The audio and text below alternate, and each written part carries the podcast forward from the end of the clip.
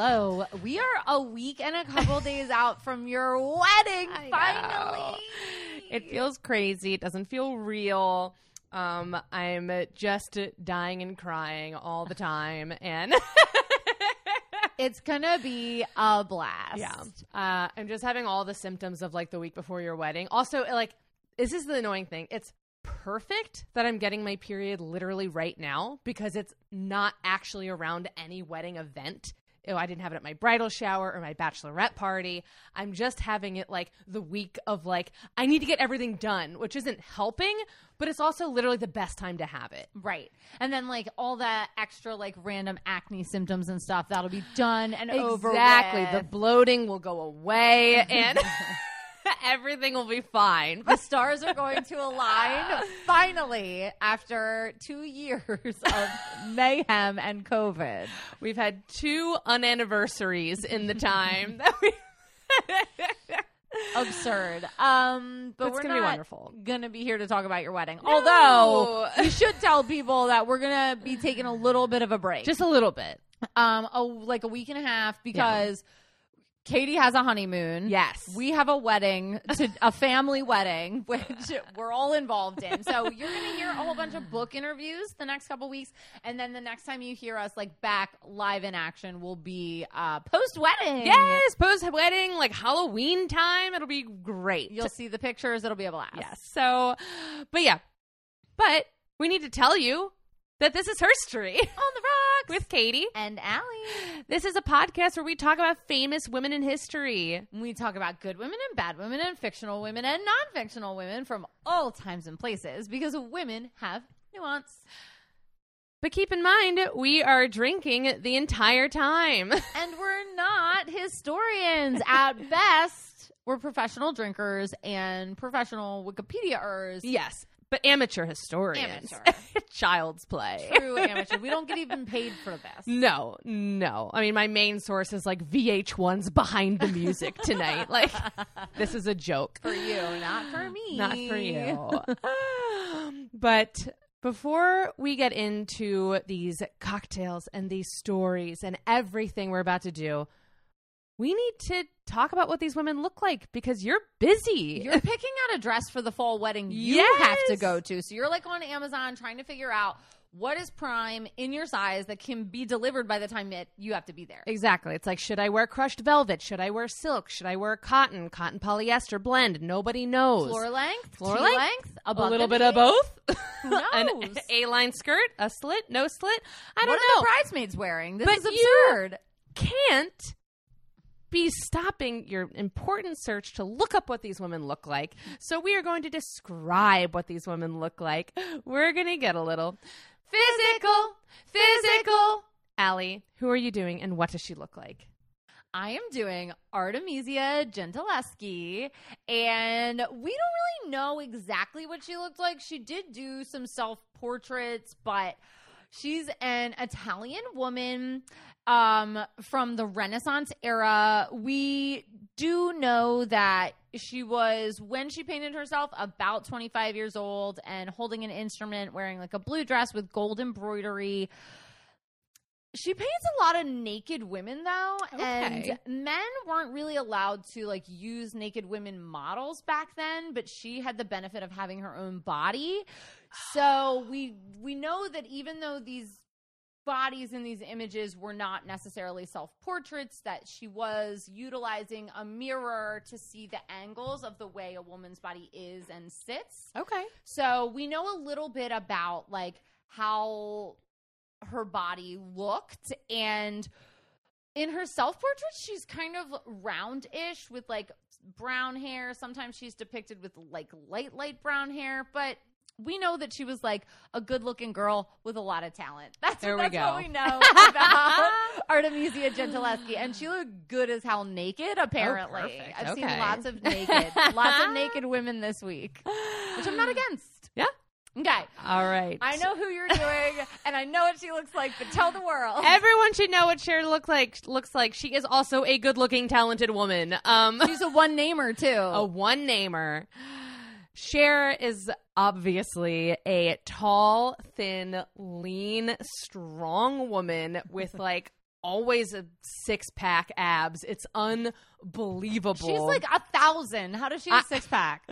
Her signature hairstyle is black, long, and straight. In the 60s, she had bangs, and then it was kind of parted down the middle with no bangs in the 70s, and then super big and curly in the 80s. And then by the time we get to the 90s, there is like light fixtures coming out of her hair. Oh yeah, I always saw her as like the prototype for Morticia Addams, and then like all of a sudden in the '90s, I was like, "What's happening?" it was so funny that you say that because I was like doing all this research and I was watching just videos of her nonstop, and then a thing came up of Morticia Addams, and I was like, Cher? And I was like, no, no, that's not Cher. No, that's Anjelica Huston. Oh my God, they look alike. so much in my head. I always combine Cher with Morticia Addams, yeah. or Absolutely. Anjelica Huston, of course. Uh, so she has a long oval face with a prominent nose, these sharp, high cheekbones, and these big, dark, kind of downturned eyes. She has obviously been a style icon in every decade that she has been producing music in.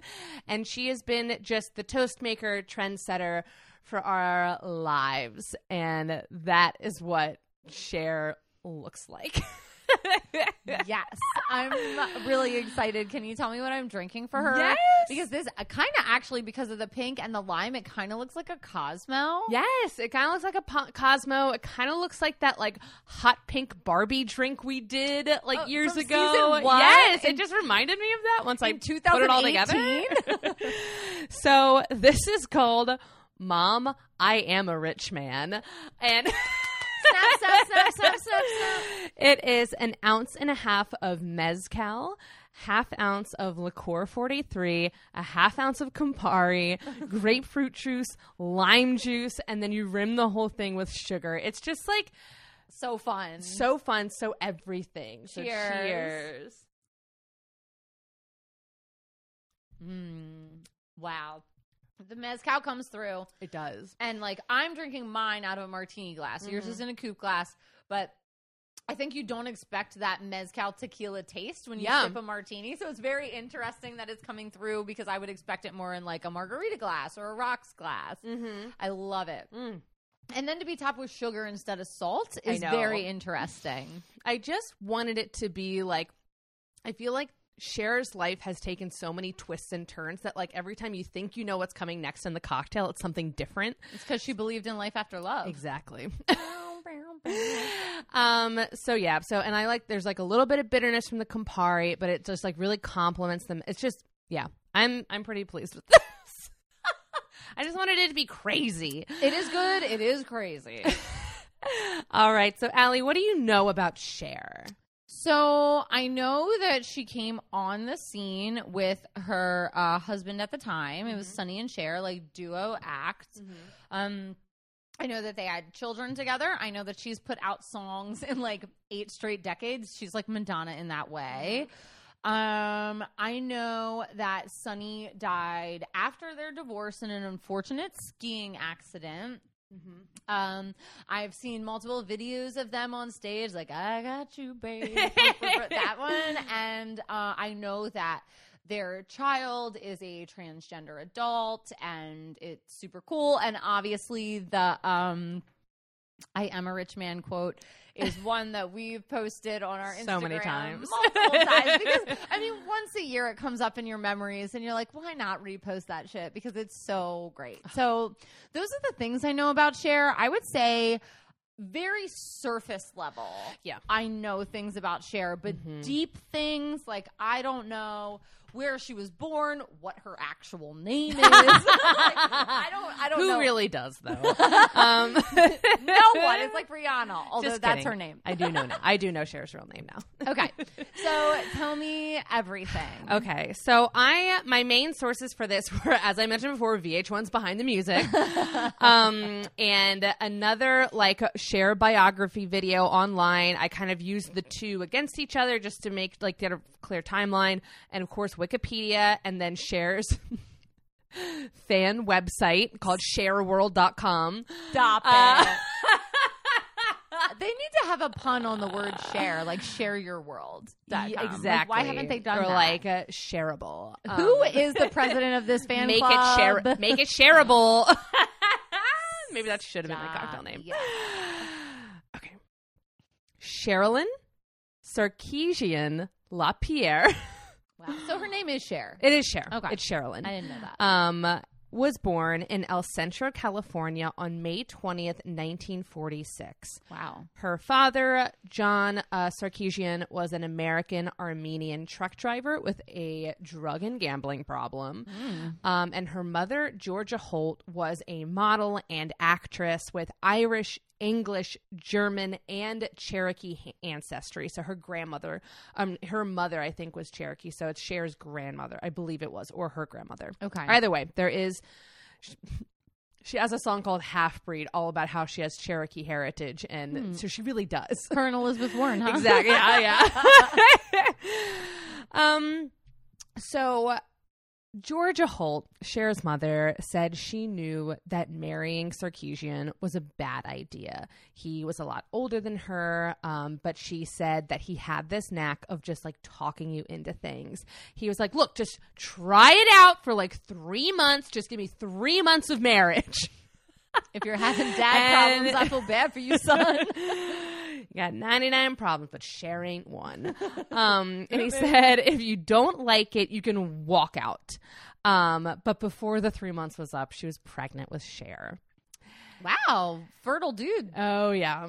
Uh, so they had a short, tumultuous relationship, divorcing when Cher was just 10 months old. I know. But um and this would just start a long cycle of husbands for for Georgia and she even got remarried to him for a brief time when Cher was 11. So she was like, "Yeah, I did meet my dad when I was 11 when he moved back in and married my mom again." A decade later. A decade later. Wow, um sitcom, are we? yeah. But back before that, in 1951, Georgia remarried to a man named John um, Suthel. Uh, she had another daughter with him, with whom she named uh, Georganne. Um, so that's Claire's uh, Cher's sister, um, and you'll see her in all the documentaries. They're very close. Oh, cool. hmm Um, but Cher's family was always on the move and they never had a lot of money.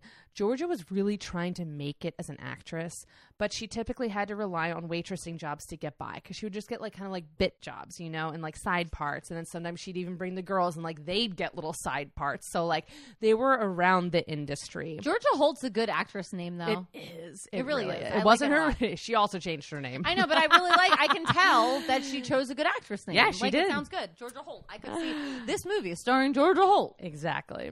Um, so John Southall, I guess is how you pronounce his name, was the closest thing Cher had to a father, but then they split up when she was around nine years old. She described him as a good natured man uh, who did turn belligerent when he drank too much, though. She's like, okay. Same dude, same. Uh, Georgia would remarry about six more times over the years. And when asked about this, she said, Well, you had to be married to someone to sleep with them. So I got married a lot. Which we've talked about on the show before, how like we talked about that with um Ginger Rogers. Ginger Rogers, like I just want to have a good time, but like you kind of had to marry the guy before you did it, like you know. And In- yeah, in Hollywood, it seemed at that point like that men could sleep around without having their name tarnished, and like a woman had to actually jump through the hoops of marriage in order to have any type of sexual relationship. Absolutely. Um, but of course, everything would fall apart when they would, like, she'd break up with the guy and then they would move. And they ended up living all over the country in places like California, New York, and Texas, but mainly California. She spent most of her time there.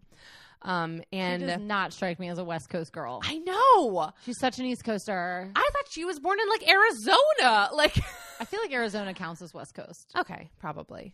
Yeah, I could see that. I just don't see her as like she's not like the type of person that I would be like, oh yeah, a West Coast beauty. She's more of Yeah. like a you're a Northeast, like you grew up in Connecticut and then like wanted to strike it big.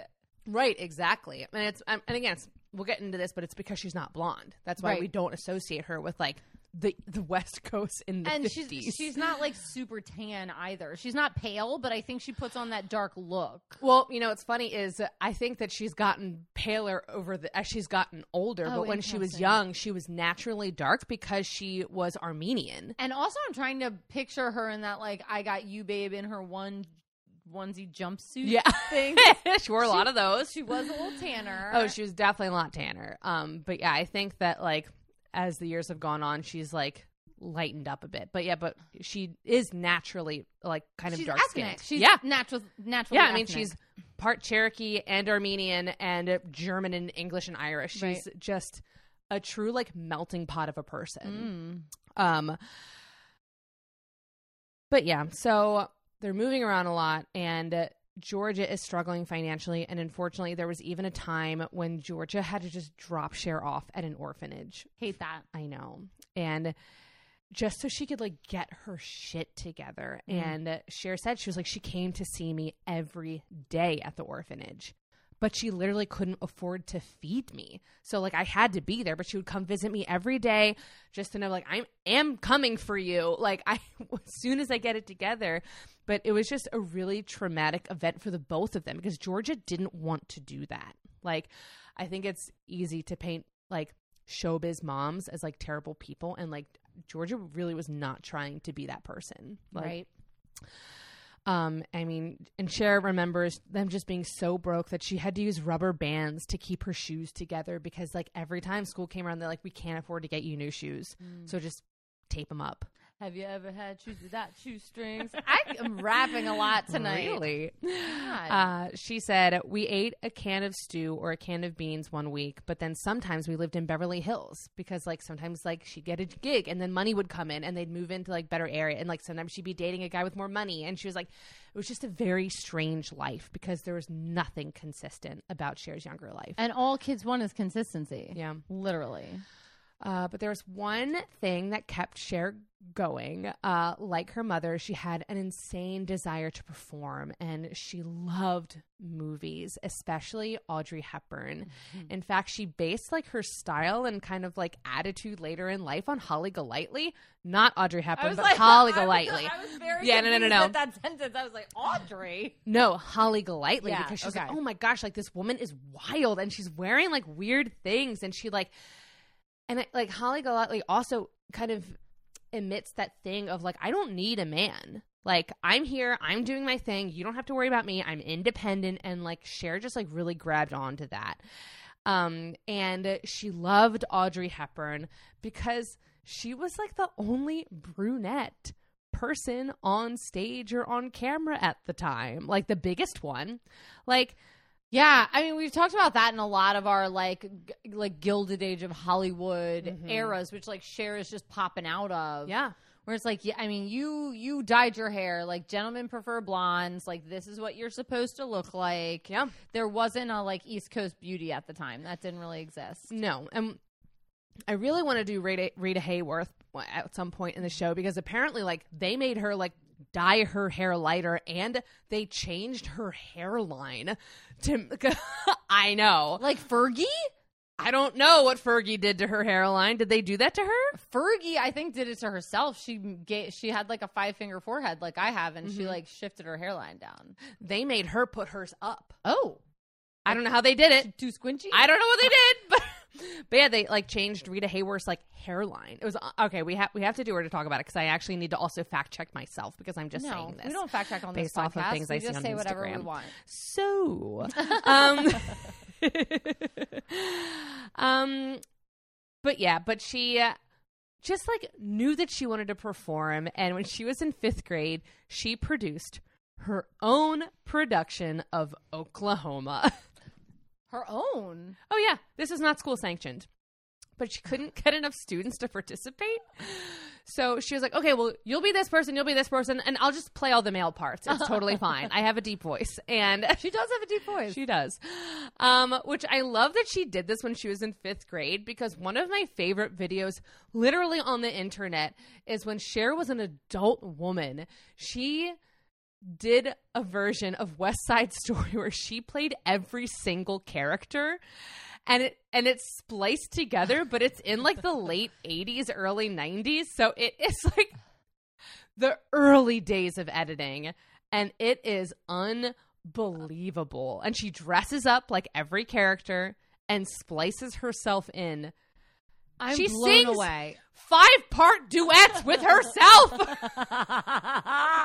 it's my favorite thing on the internet. she's she's amazing. okay.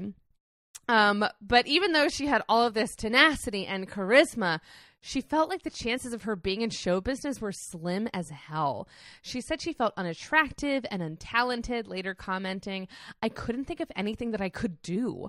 I didn't think I'd be a singer or a dancer. I just thought, well, I'll be famous. And that was my goal. Her goal was to like be a star. Yo, the Armenians, that's what they do. They do it well. They do it better than anyone. oh my god. And of course, one of the reasons she felt this way was because of her jet black hair and her dark features. Her mom was a blonde, her sister was a blonde. She didn't know her dad, so she like she literally was like when I met my dad, I was like, "Oh fuck, that's who I look like." I was wondering this whole goddamn time, like it's him. and again, like everyone in TV and movies was like blonde and she just felt like she didn't belong. But she knew she had to be a star. So things changed in her life again in 1961 when her mom married a banker named Gilbert LaPierre. So now they got a guy with some money. Wow, wow, wow. Uh, he enrolled the girls in Montclair College Preparatory School, a very fancy private school in Encino.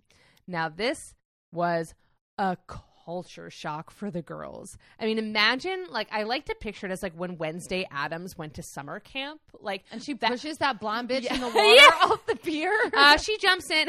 I'll be the victim all, All your, your life. life. uh, yes, it's like that whole thing of like that is share in this school. Great. And they're just like suddenly in a sea of like young white blonde girls from affluent families who have had family money forever and don't know what it's like to be like Cher. And but I think it actually ended up being really good because it made her stand out like she was born to do. Like one of her classmates later said, I will never forget seeing Cher for the first time. She was so special. She was like a movie star right then and there. And she said she was going to be a movie star, and we knew she would be. Like, we just knew it. Like, to these girls, like, Cher was so fucking cool because she wasn't like any of them. And she probably like walked in with her fucking rose tinted glasses, Exactly, looking like, like- a psycho, and they're all like, "Okay, Yeah. okay." Because this is the thing. It's funny because she was like, I always kind of wanted to be like everyone else, but I knew I wasn't. So I just embraced that I wasn't, which I can't even understand the mental gymnastics you have to do to, to do that. In middle and high school, absolutely not. Come no on. way. Um, but the other students loved her, and she would sing and perform for them, and she would wear crop tops, showing off her like killer abs that she even had when she was like 15. Um, and they just thought that she was like the most wonderful, interesting person they had ever seen. That's so great. Um, but Cher was not the best student academically. She was really creative and intelligent, but she was just like really bad at school. And she was like, my report card was all over the place. And like, the teachers knew I was smart, so they would accuse me of like not applying myself and not trying hard enough. And she's like, I didn't figure out later in life it's because I'm fucking dyslexic. Hmm. She didn't know. She's like, Yeah, I don't know why my grades are all over the place. Because I know I can do can't it. I just can't fucking read. Like Yeah. And Especially in a time when like time testing and stuff was oh, important. Like, yeah. Now people would be like, take your time. Exactly. Do what you need to do. Exactly. But she didn't have that. So she was just kind of done with school. She was ready to start her life. She was like, I just didn't care about high school. I was never there mentally. I was always fantasizing about my adult life. I always wanted to be an adult. And so when she was 16, she dropped out of school and moved to LA with a friend of hers. Just left. And she got there. She's taking acting classes. She's working to support herself. She's dancing in these like little clubs along with Sunset Strip. And just any chance she got, she would introduce herself to agents and managers. Like she just didn't give a fuck. She'd be like, I don't care if I look stupid doing this. I'm going to walk up to them and be like, Hi, I'm Cher. And I'm I'm I'm gonna be a star. Nice like, to meet you. nice to meet you. Put me in something. Um, but yeah, she just never hesitated to go up to people. But she ended up finding her destiny at Aldo's coffee shop in Los Angeles. At 17 years old, she met the 27 year old Sonny Bono. Oh, Sonny. So at this point, Sonny was already like kind of established. He was a songwriter working for record producer Phil Spector, um, who, side note, was a horrible domestic abuser who tormented Ronnie Greenfield, the lead singer of the Ronettes. You know, like the song Be My Baby? Yeah, yeah, yeah. Yeah, he tormented her and sabotaged her career by literally locking her in his house. Like, he literally didn't allow her to have shoes because he didn't want her to be able to run away. Hate this. I hate him so much. And it sucks that, like, he is this, like, incredibly influential person in music. Like, he changed the way that, like, we record music, but he's a fucking monster. Well, I feel like a lot of producers in both Hollywood and in music, like Hollywood movies and music, mm-hmm. were um subject to that like Yeah. I'm a man and I can control any woman that comes through Yeah. my door type mentality. oh, yeah. And we do have to reckon with that. We have to Oh, reckon yeah. with that anytime we talk about MGM. We have to reckon with that anytime we talk about like Columbia Records. Like there is not a good history when dealing with female talent. Oh, no, absolutely not. Um, but anyway, so I just want to make that note because he's a horrible person. Um, but, but Sonny and Cher got along instantly. And when Cher was kicked out of her apartment by her roommates, I don't know what happened there. Um, he was like, well, if you want, like, you can live with me and, like, you know, you can be my housekeeper. Not the origin story I expected. Um, the two, though, I mean, in the beginning, they had a platonic relationship for a long time. She was his housekeeper. He was like employing her, but then they became friends. She's and Sonny's housekeeper? yeah, that's one. That was what a lot of the sources said, which is weird. Um, Was he romantically involved with somebody else? Because she's like 10 years younger. She's 10 years younger. Um, I think at this point, Cher describes it as like he was like making it, and I just thought he was like a god. Like she's kind of enamored with him. He's like, she's cool, but there's nothing sexual going on for the first good bit of their relationship. Like they're just friends. They're literally sleeping in separate rooms, different twin beds in his apartment. Like there's nothing going on for the first part. It's total sitcom appropriate. Yeah, exactly. Um, they're both just like young people trying to make it in the industry. Sonny is wanting to be um, a produce, a music producer, and Cher is wanting to be an actress. And so Cher was always kind of hanging around the studio, and Sonny was like, "This is Cher. This is Phil Spector." He kind of introduces them, and they're recording the song "Be My Baby" by the Ronettes. This incredibly famous, amazing song. And he's like, "Okay, we need more backup singers." And Sonny's like, "Well, Cher can sing." And Cher had like really bad stage fright, like which is so funny because she went there to be an actress, but Right. like you know, with singing, she was like, No, I have this deep, horrible, ugly voice. Like, she still today talks about how she hates her voice. She's like, No, it's not a woman's voice. Like, I don't like I it. like her. I voice. love her voice. But she's always felt self conscious about it. And so he was like, Yeah, Cher can sing. And so he was like, All right, put her in. And so in the recording of Be My Baby, Cher is singing backup vocals. That's incredible. I know. She's in everything. it's like Jennifer Lopez being the dancer in Janet I know. Jackson's music video. Come on. That actually is a perfect example of this. right? Yeah, comparison. Yeah, it is a exactly perfect right. comparison. It's an SAT um, metaphor Yes. statement. Cher is to the Ronettes as, As J Lo Jill is, to Janet blank. Jackson. Well, well, we have Oh, to blank. I'm sorry, the multiple choice. blank. Janet Jackson, Yes. Whitney Houston. What's the A B A B C? Mario Lopez. Um, he was like a baby when that happened. Okay. Mario Lopez. Just pictured him. I love in him. my head. Okay. Um, so he was using her consistently for background vocals uh, for a lot of popular songs that we still play. Um, but it was really funny because her voice was so strong and powerful that they were like, uh, Cher, I'm sorry, can you just get back a little bit. Okay, just no, come, no, oh, a couple more feet, honey, please. Oh my gosh, you're so loud. Like just because her voice was so strong. You're at a 10. Can you bring it down to about a 2? Exactly. And Right. so she was like, I would end up standing like five or six feet away from the microphone, and I was still coming through. Like she sang on a Christmas song, and her and the lead singer like still joke about. She was like, "Can we please not talk about the Christmas song?" She's like, "It was so embarrassing for me. I was so fucking loud." I Um, love that. and so Phil Spector is definitely heavily involved in her like early years. And apparently he asked Cher to sleep with him one time. And she just responded, Look, I'll sleep with you, but only for money. Which really pissed him off. Because normally it would be like, no, like I'm the man in power. You just do what I say. And she was like, I'm not doing that except like unless you fucking pay me. Okay. And he was like really offended. She was whoring herself out just then. Oh, she no, it was like a power move because she was like, he thought that he was going to be able to get it for free, and she was like, no, I don't even want like a promise of a thing. If you're gonna, fi- I want, I want some money, like, not like I'll put you in my next song, I'll do this, I'll do that, and Pay me. he was not used to that, and he was so offended. But she was like, I wasn't going to take his shit, like, you know, he was an asshole, like. Love that. Um, but he still worked with her, and he produced her first single, which is a song called Ringo, I Love You. Uh, she did it under the name Bonnie Jo Mason.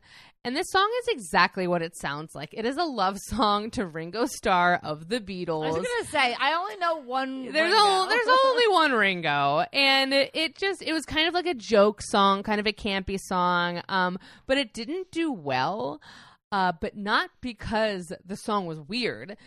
It was because of Cher's voice. Radio stations thought that her voice was too low, and they felt like the song sounded like a gay man singing about his love for this other man, Ringo Starr. And they're like, no, like that is not acceptable. Like, da da da da. So they wouldn't play it, so it didn't go anywhere. But people, especially Sonny, saw that she had a lot of potential as a singer. So he convinced her to quit acting and focus on music. And soon she and Sonny paired up both professionally and romantically.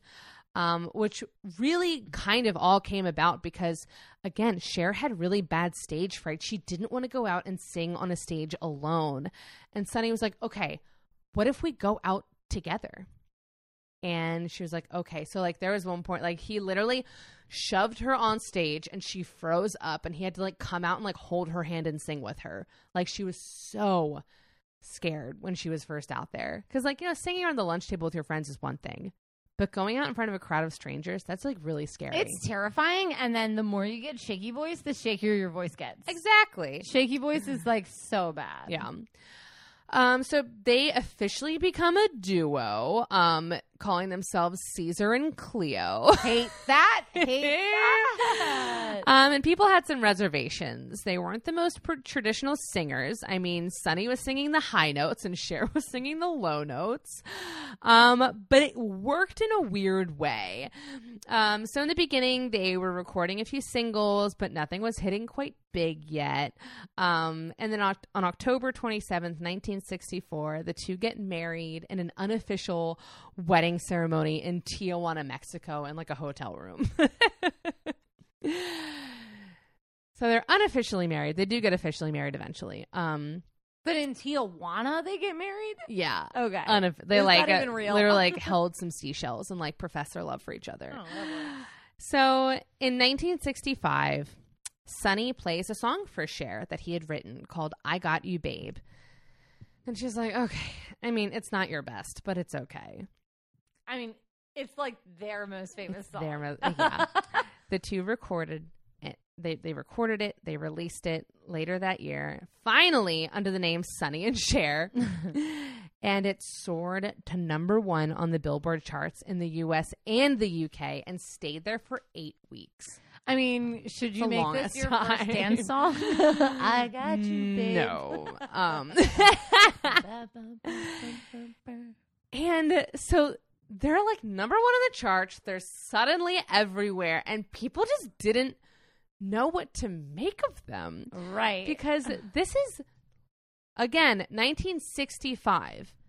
And when you watch Mad Men, you really get a feel for like the hippie era didn't come until the end. Yes. 1965, teenagers are still wearing Letterman jackets and bobby socks and full skirts. Hippie fashion. Poodle skirts are Poodle in. skirts. Hippie fashion wasn't a thing yet. I mean, the Beatles are still in suits. And here's Sonny and Cher in fur vests, striped bell bottoms, and like moccasins with long, dark hair. I mean, people would joke about Sonny, they're like, you look like a medieval page. Like, what's going on here? They were very 70s, but in the 60s.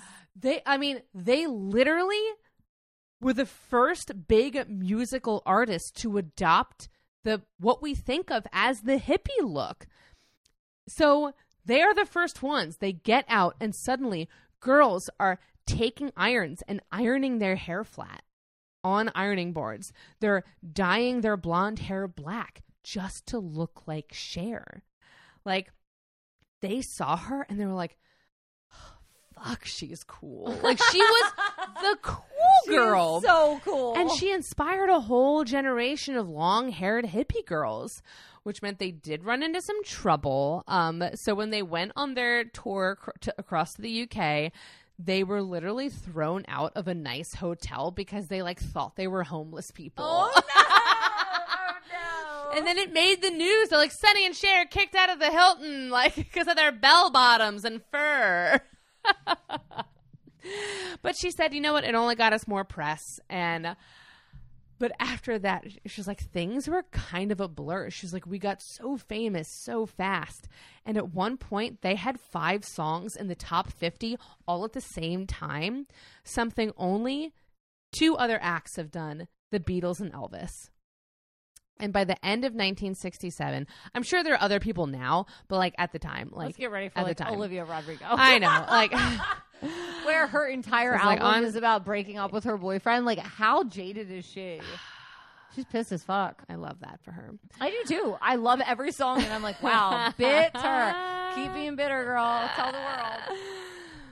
So by the end of 1967, they had sold 40 million records worldwide and had become, according to Time magazine, rock and roll's it couple. But then we're officially in the late 60s. And you had more psychedelic rock and hard rock coming out, and people were into drugs, Jefferson Airplane, and mm-hmm. Led Zeppelin. And Cher kind of wanted to change with the time. She was like, okay, like things are moving forward. Let's do it. But Sonny is stuck. Remember, he's like 10 or 11 years older than her. And they took really hard stances against drugs. And they were soon seen as like kind of square. I mean, they are an anti drug, monogamous, married couple who at this point was playing soft rock. This is like the Jonas Brothers. It really is. Like they're like basically have their purity rings on.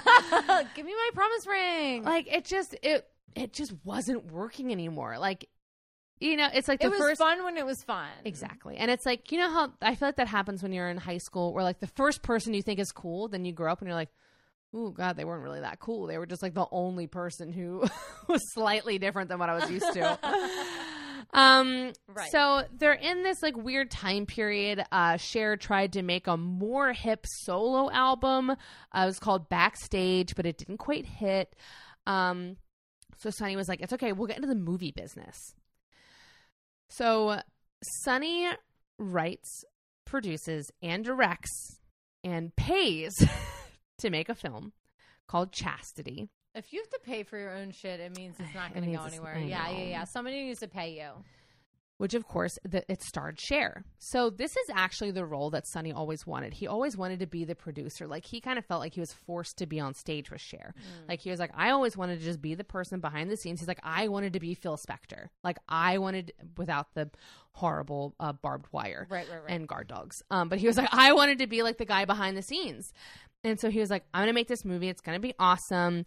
Cher's gonna be the star. The film cost the couple five hundred thousand dollars, which I can't even uh, imagine how much that is in today's money. They mortgaged their house to pay for it. and it was a huge flop. And these are like rich, famous people. Yeah. I think we, you know, we often think that it's like, oh, you've made it. You had one famous song. You're set. That's not how it is. You're not set. You have to keep going because if you don't, then it's over. That's it. Yeah, exactly. They ended up in $190,000 worth of debt by Shit. the end of 1969. Oof. And then they're both dropped from their record labels. They're dropped as Sonny and Cher, and she's dropped as Cher. And things are not looking good, but they did have something wonderful happen in 1969 the birth of their son, Chaz, who they named after the movie Chastity. Is like, I think they did that uh, before Chastity got um, their the reviews, um, and then they're just like, no, they're both our babies. Like, we'll name them the same thing. Um, but yeah, so they had this baby that now they need to take care of, and they have a kind of plummeting career. So they were like, okay, we have to do what we have to do. And they started to accept jobs anywhere they could. And they are doing these kind of sad lounge club acts, which Cher said was so depressing. She was like, imagine going from playing Madison Square Garden to the back room of a casino in Atlantic City. She was like, it was so shitty. Like, there was literally like sometimes she was like, we do two shows in a night, and the second show would be for like two drunk guys at a bar.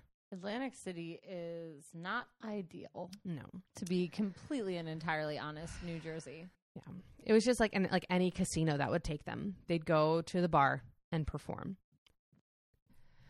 According to writer Cintra Wilson, their lounge act was so depressing, people started to heckle them. And then Cher would heckle them back. And then Sonny would reprimand her and be like, stop doing that. And then she'd heckle Sonny. And then people started to like that. They're like, oh, look at her. She's giving him shit. I fucking love that. And this became their new act. Just joking around with each other on stage and poking fun and basically putting their marriage out on stage.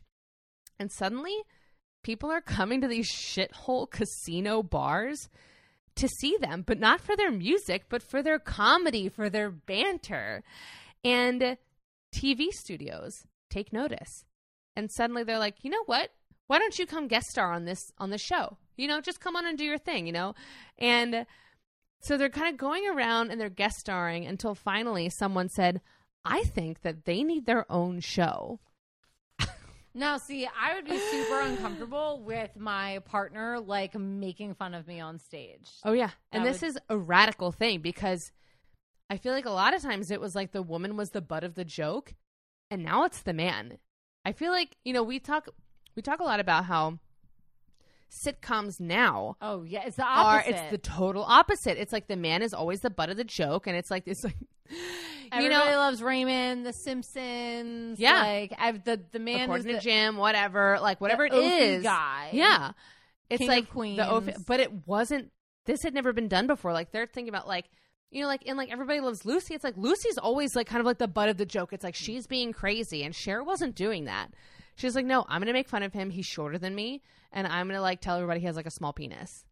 And people were like shocked. People are like, why you can't say that? Yeah, no, Okay. exactly. And so on August 1st, 1971, the Sonny and Cher Comedy Hour aired for the first time. It started off with just six episodes, but it was such a tremendous success that they turned it into a full time show by the end of the year. And soon it was the number one variety show in the country. What? I know. Cher would come out wearing these incredibly long, shimmering outfits with her bare midriff. And the outfits just got crazier and crazier as the show would go on. Uh, like people would tune into the show just to see what Cher was going to be wearing that week. Oh, she was like a predecessor to Lady Gaga. She really sense. was. No, absolutely. Um, and all of her costumes, I'm going to give him a shout out, were designed by Bob Mackie, Whoop, which. I feel like is a name we know. Yeah, Like- like Bob Mackie. I absolutely know that name. Yes. And so she's literally again in the 70s being a trend setter, setter and a style icon. People are literally just watching to see like what the hell kind of crazy thing is she going to wear this week? and they would put Sonny purposefully in these like really crazy like leisure suits.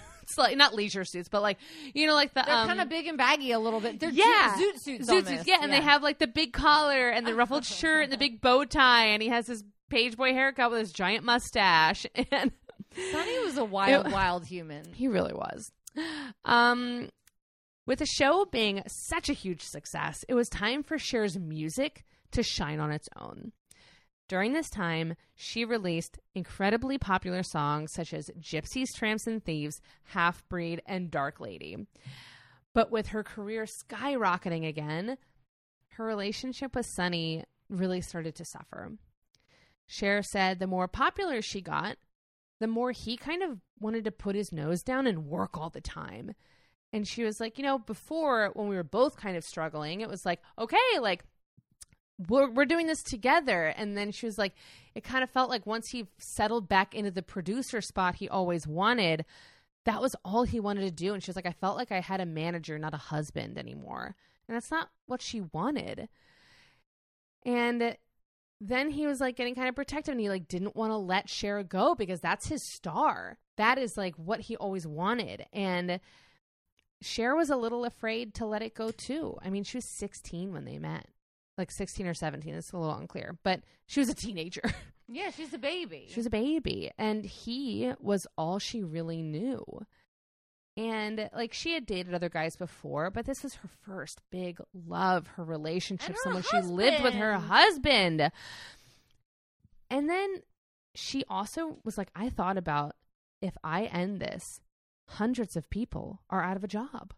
This is a show that employs people. And how will I feel when we break up and then they are suddenly out of work? Like this oh, this was all just weighing on her. It was, she was like it's going to affect so many people.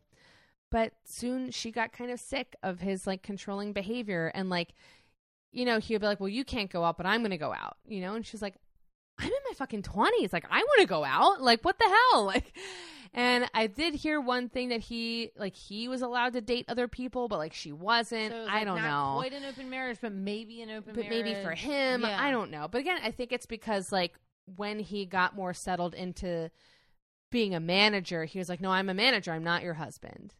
Hmm. I don't know. It was all very heartbreaking. Um, and in 1974, they split up and it all came to a close. The divorce was a tumultuous affair with a lot of horrific legal battles involving money and, of course, their son Chaz. But thankfully, soon it was done. And Cher was already bouncing back with another man. She married Gregg Allman of the Allman Brothers four days after her divorce was settled from Sonny. Ooh. also, I feel like you have to be separated for like a year or some shit like that before you Yeah. legally can get a divorce. Yeah. So, um, she is moving on, and he could not have been more different than Sonny. The Allman Brothers were a band completely built on sex, drugs, and rock and roll, which Cher thought was kind of an act. But shortly into their whirlwind marriage, Gregg admitted to her that he was a heroin addict. She didn't know. Well, that's well. Don't get married so quick. I know.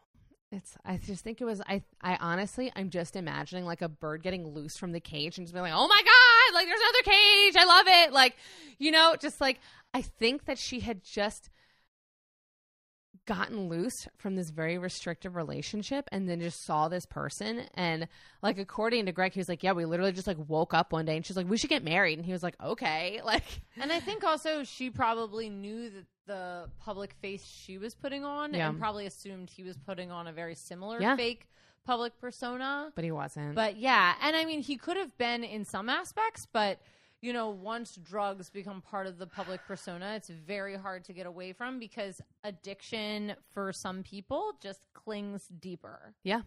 And I think it's a really important thing to note about Cher. Like we talked about her a little bit being kind of anti drug, but like she is one of the stars of like the 60s and 70s who like was never into that, which I think is like really impressive. It's not her thing. It's just not her thing. Cher, straight edge. She's most popular straight edge artist of the 20th Cher. century. I mean, it had to be to get through the 60s and Really, 70s without an really. addiction. Are you kidding? so he admits this to her, and she's like, doesn't know what to do with this information. She's so overwhelmed. And she really tried to help him kick it. She would stay up with him all night. She would take care of him while he was sick from withdrawal, just like holding him. And you know, she's like, "All right, we'll work together. We'll like, we'll meld our two audiences." there was like, they're like, "Yeah, it was kind of weird. Like for a little while, we'd do shows together and we did songs together, and half the club would be in tuxedos, and half of them would be like scumbag, like acid droppers. Like, like it was really weird." Um, but in 1976, she gave birth to their son Elijah.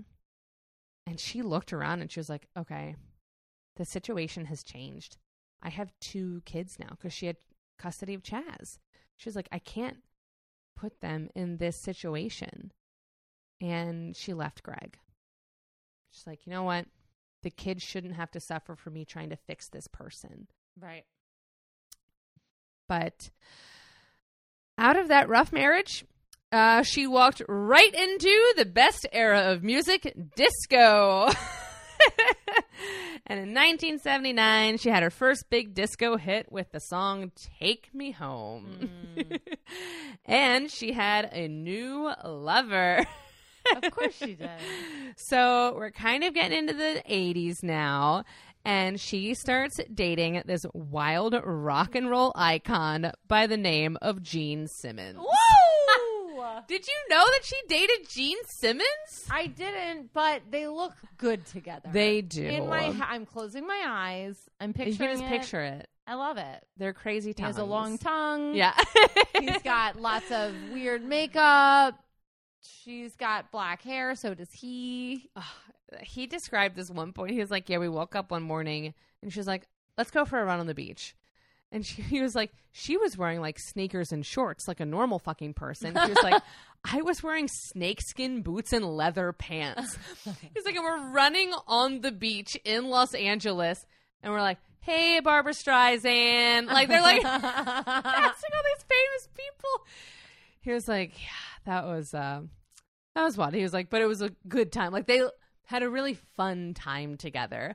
But eventually, after a few years, they went their separate ways. If I could be a fly on the wall for the moment they were I running on the beach together, wish. I would pay a lot of money. like to- a, an a, un, uncomfortable amount of money. yeah. Yes. Yes. An actual I'd uncomfortable. mortgage my house to Um, I see would- that moment. I, and to live in it for just like a bit. God, I can't even imagine. Especially with them both just like at their prime. And can you imagine like the waves about to like hit his crocodile boots? And No. he's just so upset, and then like I- his face makeup's like a little there, but like he had washed it off because it's the morning. but he's not great at washing off his makeup at night. No, Like, and he's like panting a little bit because he like, yeah, and his tongue is just hanging out like a dog. I love it. and there's Barbra Streisand. And Cher's in a pony.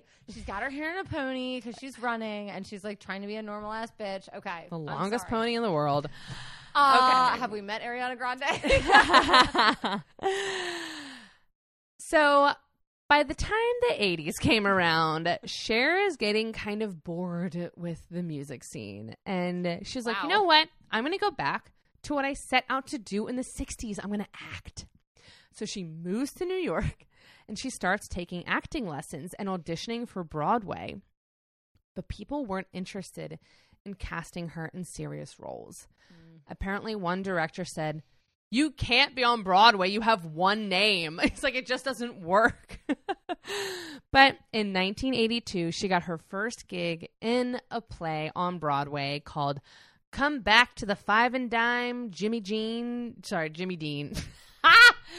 Jimmy Dean, Jimmy Dean, playing a member of a James Dean fan club holding a 20 year reunion. So now that she has her foot in the door, which is so silly considering that she's already done so much, um, like people were starting to notice that she could really act. So they're like, okay, she's actually serious and she's actually kind of good. So she's cast in a movie called Silkwood, playing Meryl Streep's lesbian roommate. and she was really nervous. She told her sister, I can't do this. I can't act with Meryl fucking Streep. And apparently her sister was like, Well, someone thinks you can, or else they wouldn't have cast you. Meryl so Streep's a fucking god. go and do it. So she did, and she won a Golden Globe for Best Supporting Actress in that movie. In 1985, she formed the film production company Isis, and her next film, Mask, reached number two at the box office. And it was Cher's first critical and commercial success as like a leading actress. Like she is the like star of this movie. Um, she was playing a drug addict biker with a teenage son who has a severe physical deformity. Um, it seems like a really wild movie, but she won the Cannes Film Festival Award for Best Actress.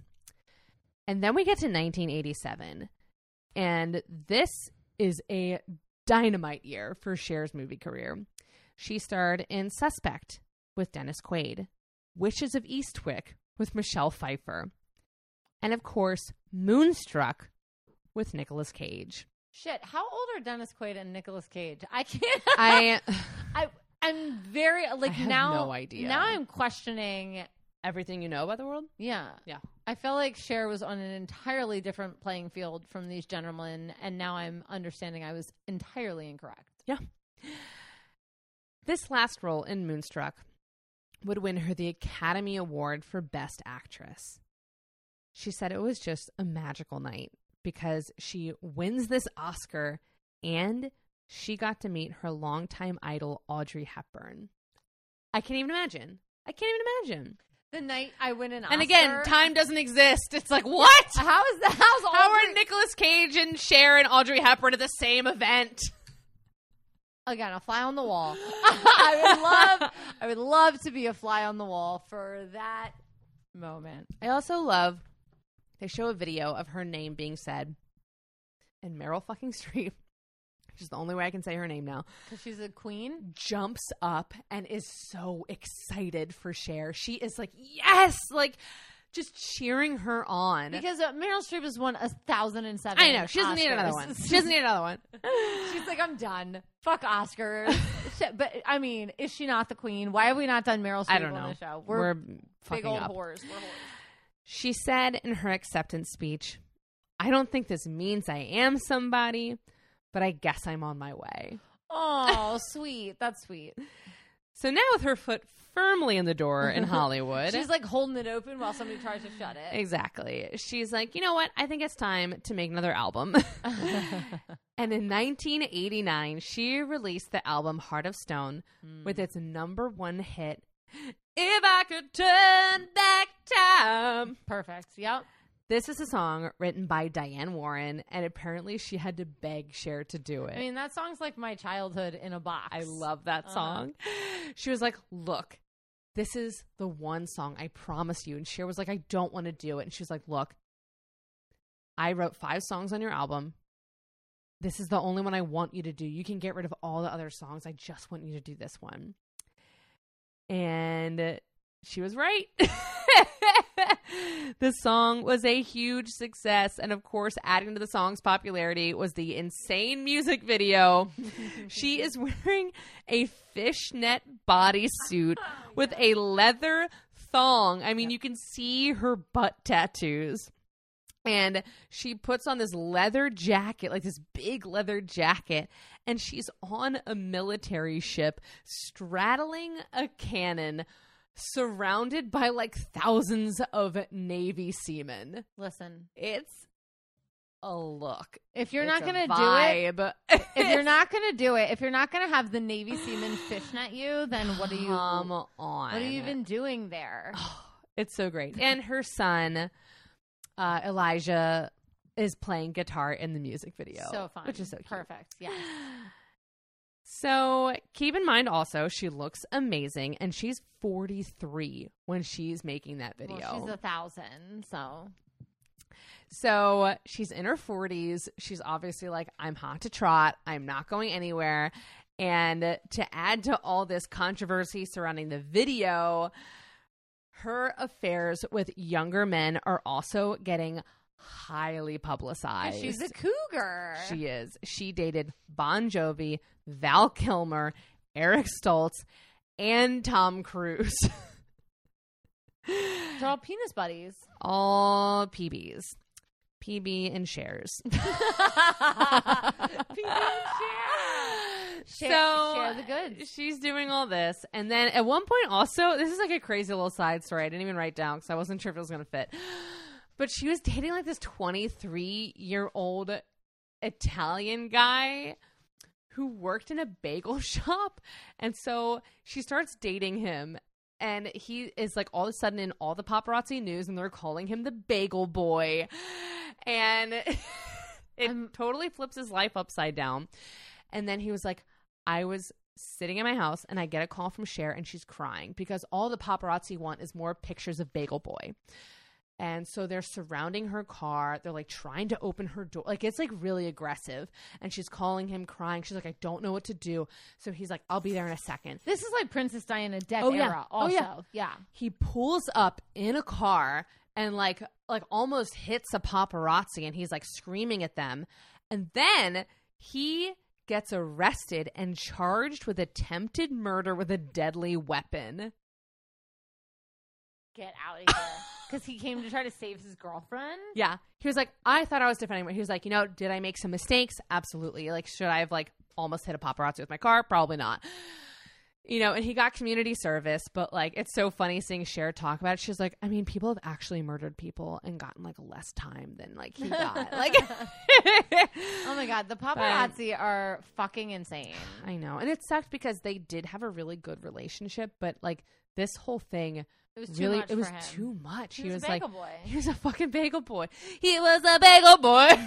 she was a huge pop Said, star. "See you later, bye." Um, yeah, it just like good it just sucked. I feel really bad because it's it was like such a genuine relationship, and then it it just it fell apart.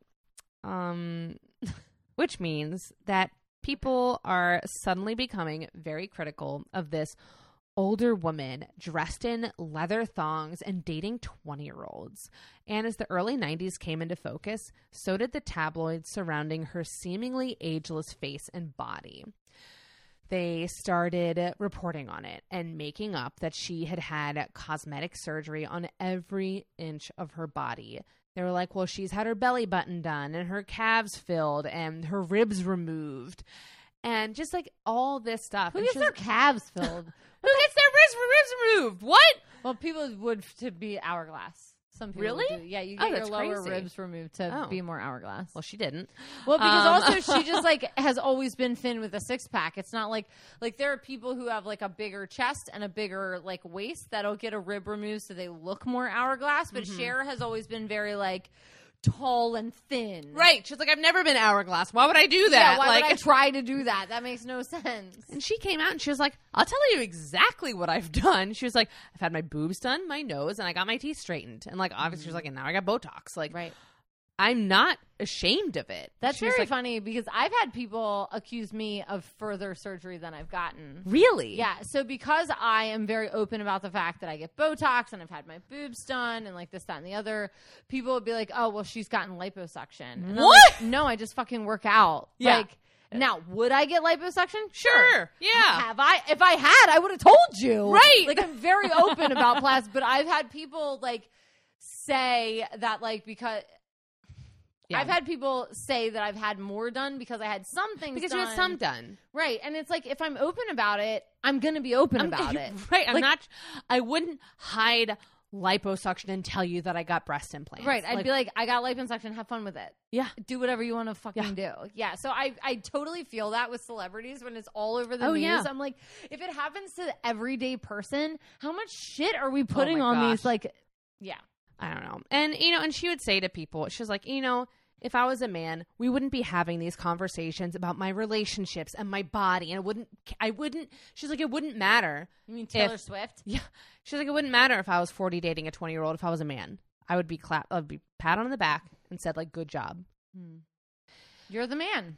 But Cher couldn't be bothered, so she took it in stride. And in 1990, she made another hit film, Mermaids, starring Winona Ryder and Christina Ricci.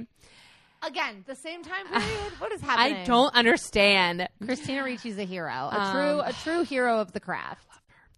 Also, Winona Ryder, but Oh, I yeah, love she's about to be in her most powerful season, Halloween time. Listen, both of them Both of them. are about to be in the most powerful. All season. three of them.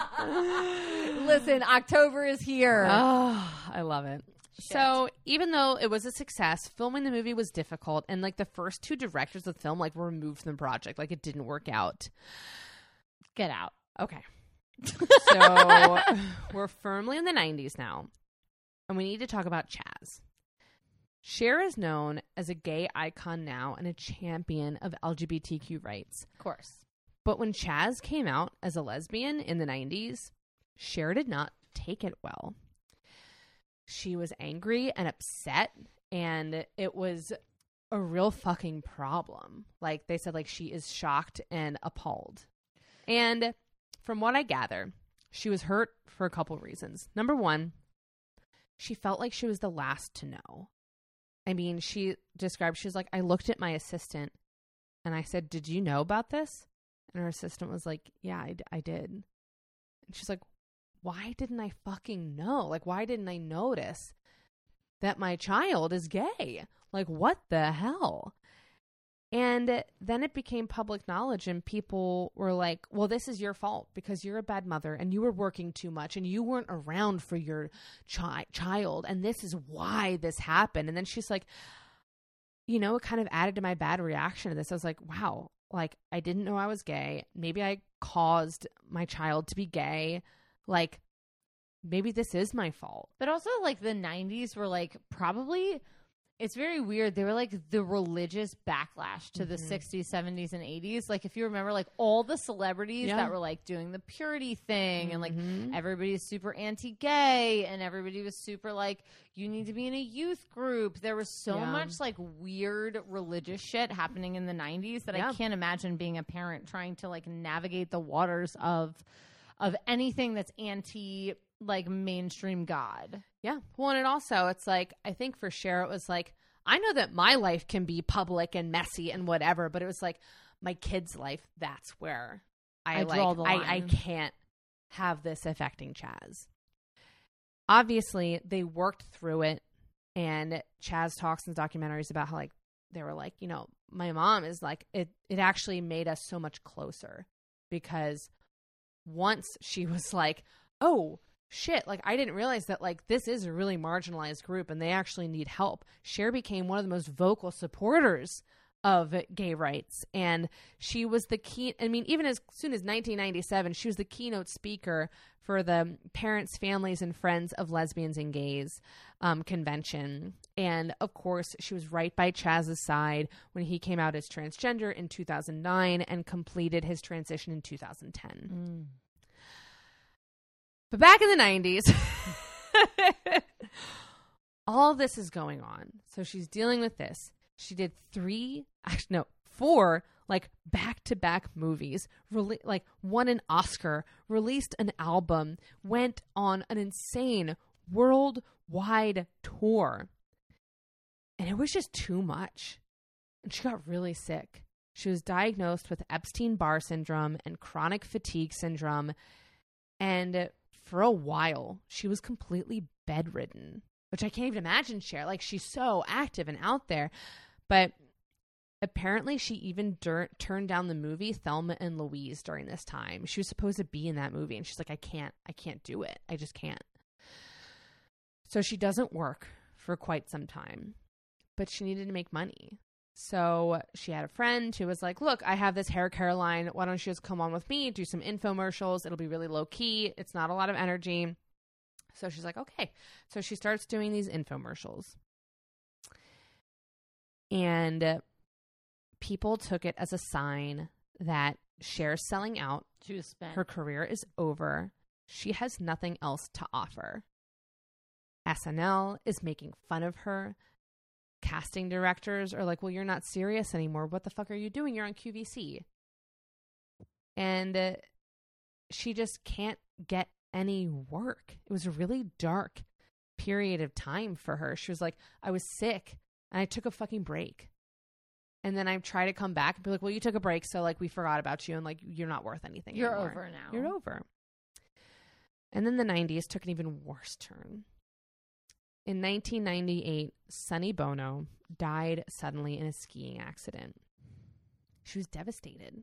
Yeah. Her first love, the person who had changed her life, was suddenly gone. I remember um that I was spending the night at my grandparents' house, like when that happened. And I my grandparents have both passed at this point, but I remember I knew who Cher was. And I remember her being devastated and not quite understanding how can you be devastated over somebody dying if you were divorced? You broke up. Right. You've been not together for decades. Like it didn't make sense to me. And them like explaining to me like the importance of a relationship and like having a relationship with a kid afterwards and like I don't know. That was like a moment in my life where I remember somebody being like, there's more to life than just like we were together and now we're not. Yeah. Yeah. I mean, Chaz describes it. He was like, I had to call my mom and tell her.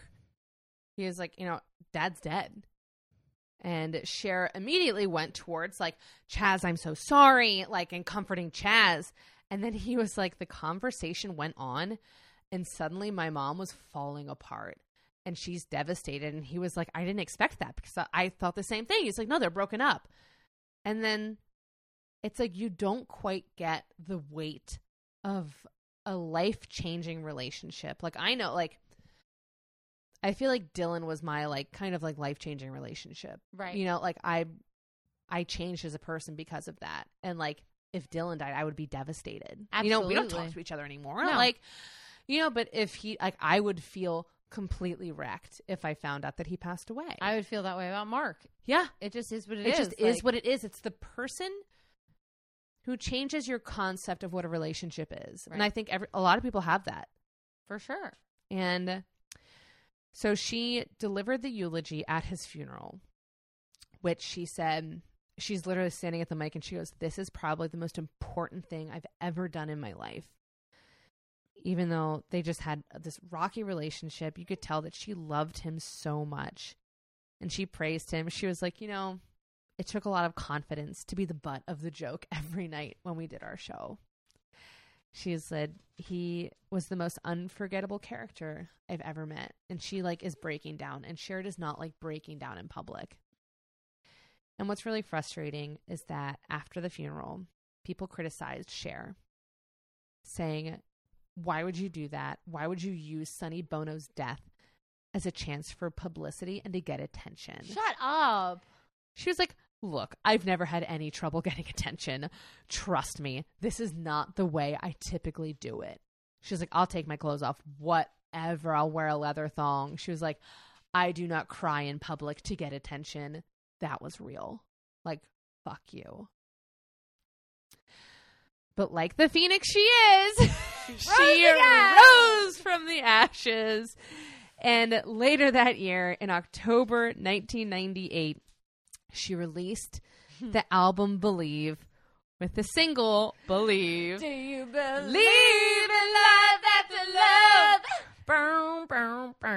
It is literally the final song of my wedding. It's this, you know, everybody has like, this is the last song. That's my last song, and I'm so excited. It's not closing time, Green Day. no, it's not. I love this song It's so good. so much, and it is her best selling single to date. and of course, she won a Grammy for Best Dance Song, and uh, just it was solidifying like she is a music legend. Oh, she's an icon. She put out songs in more decades than like you know most people. Oh yeah. I mean, it's just it's unbelievable. Um, in 1999, at the World Music Awards, she received the Legend Award for lifelong contribution to music history. Then, to round out the 90s, which which which should have been her worst decade, honestly, Yeah. Oh my God, it sucked as hell. it sucked. She performed the Star Spangled Banner at the 1999 Super Bowl. wow. In 2010, she was in the movie Burlesque with Christina Aguilera, and the film's soundtrack power ballad "You Haven't Seen the Last of Me" reached number one on the charts in January of 2011, making Cher the only artist to date to have number one singles on the Billboard charts in six consecutive decades, from the 1960s to, to the 2010s. Fuck. The only one. Six decades. The only one. What's Madonna? Five decades. yeah, because she Okay. came out in like the like the 80s. Yeah. So yeah. She's got to get one out there. Also in 2010, she will. I, I she Uh, she served as the inspiration for Mother Gothel in Tangled, which I did not know. I mean, she looks exactly like She her. looks exactly like her. Um, obviously, she has appeared in movies and TV shows for years, including Will and Grace and Mamma Mia 2, Here We Go Again, amongst many others. She still records music with her latest album, Dancing Queen, in 2018, being her 26th studio album. Of course, she has also been heavily involved in lots of charities and organizations. And uh, all in all, Cher is currently 75 years old, still relevant, and still fabulous. And I would like to end on one of her best quotes because I just couldn't find a place to put it in her story, but I think it's great. It's the thing I named the cocktail after. She was talking in an interview and she goes, A man is not a necessity, a man is a luxury. My mom said to me, You know, sweetheart, one day you should settle down and marry a rich man. And I said, Mom, I am a rich man. And that's Cher so far. I fucking love it.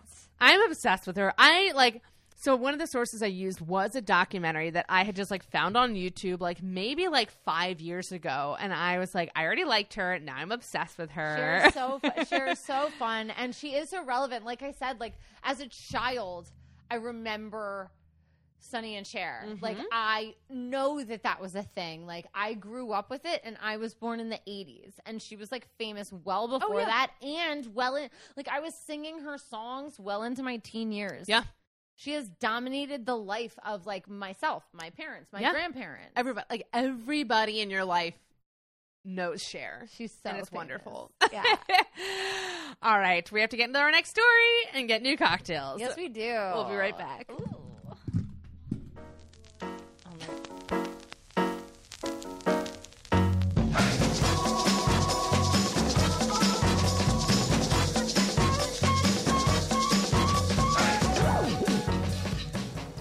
We are back. New cocktails. They're such fun cocktails. I think. I think so personally. too. I mean, they're both like pinky and uh, with interesting garnishes. Very interesting garnishes. Do you want to know what it is? I do. so this is called Tragedy and Triumph. Ooh, okay. And I combined two actual cocktails. okay. So this is an Aperol spritz and a dry martini in one glass. Perfect. So, gonna and- be wasted. yeah, and Aperol spritz is Aperol and then sparkling wine, and then a martini is dry vermouth and gin, and then it is garnished with three green olives. but served on the rocks. on the rocks. in a tumbler glass. I love it. yeah, Cheers. so excited. I actually really like it. It's a super strong like Aperol spritz, right?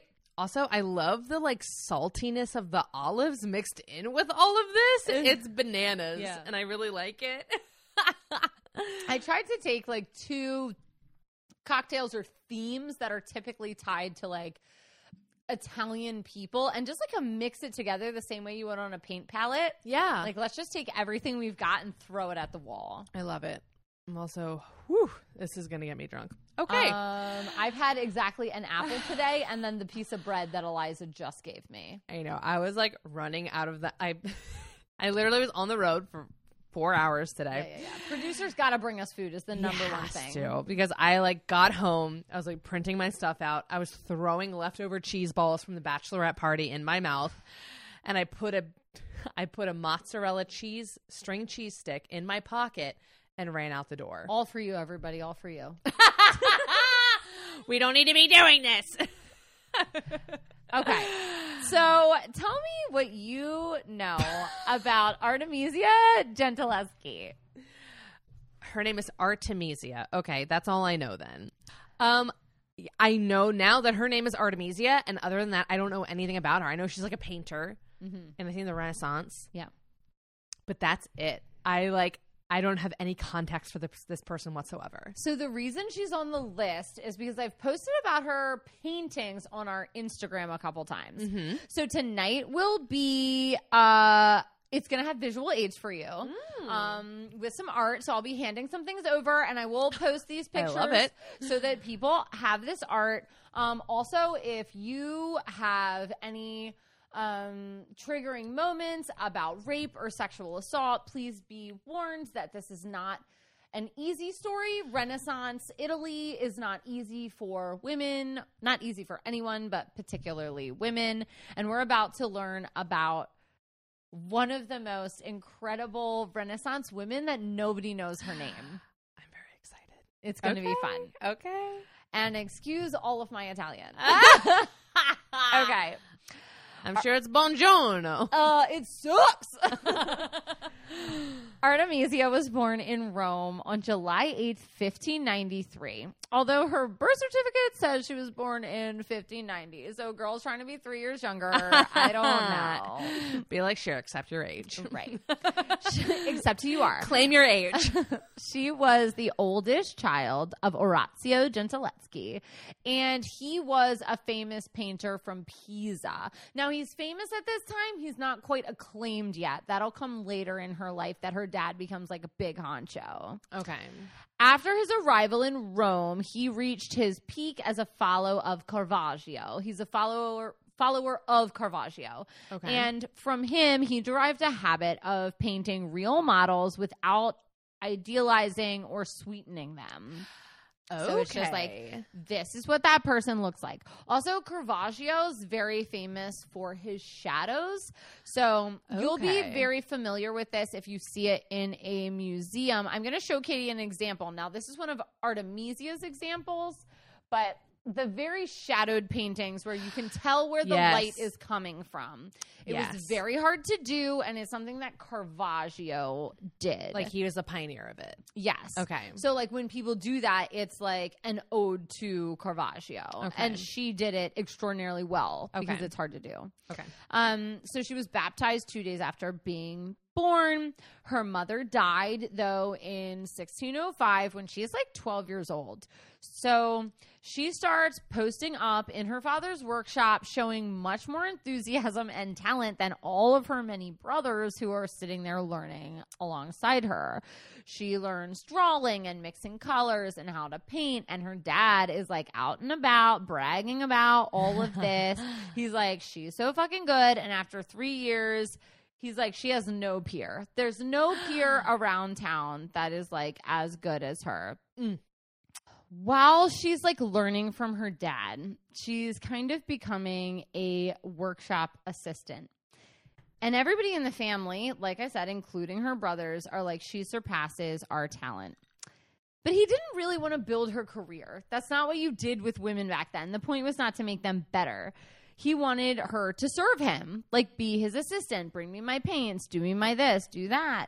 But information keeps getting passed on to her from his teacher or the person he followed, Caravaggio. Women were not supposed to, even if they were sitting in art studios, go through the classic education, though. It was like, you don't get to sit and paint based off of still models. You can bring Yeah. me my paints, you can paint in your Right. free time, but you can't paint whatever you want and you can't actually learn. So she has no studio practice at all. Also, at this point in time in Rome, um, women were in danger and they Hmm. were really vulnerable. Okay. Um, young women couldn't really go out at all without supervision, and they had to stay mostly indoors to stay stay to stay safe. And this is women of any status, whether they're super wealthy or super poor, because virginity was a necessity in society. So she's chaperoned literally everywhere because if she loses her virginity, it's not only bad for her, it's bad for her family. Yeah. So most single fathers, because he was a single dad and her mom's dead, would put their daughters, they would keep their sons, but they would put their daughters in convents. But he was like, she's got so much talent. I'm like not really willing to get rid of her. So he's mm-hmm. like, no, I'm going to keep her here. He probably did it because of her talent. And also, like, he would take her on these field trips around town to visit churches because churches were like the museums. They had the big, like, massive paintings that were mm-hmm. commissioned from mm-hmm. artists. So it's like, let's go look at this church and this amazing painting. Let's go look at this church and this amazing painting. But she is barely educated and trained and is just becoming like her father's model. Like, sit in this chair and hold this thing. Bring me this. Do this. But even so, she's developing her own style. And nobody really knows where it's coming from. So even though her dad's not giving her any education, she's figuring out how to paint on her own. Okay.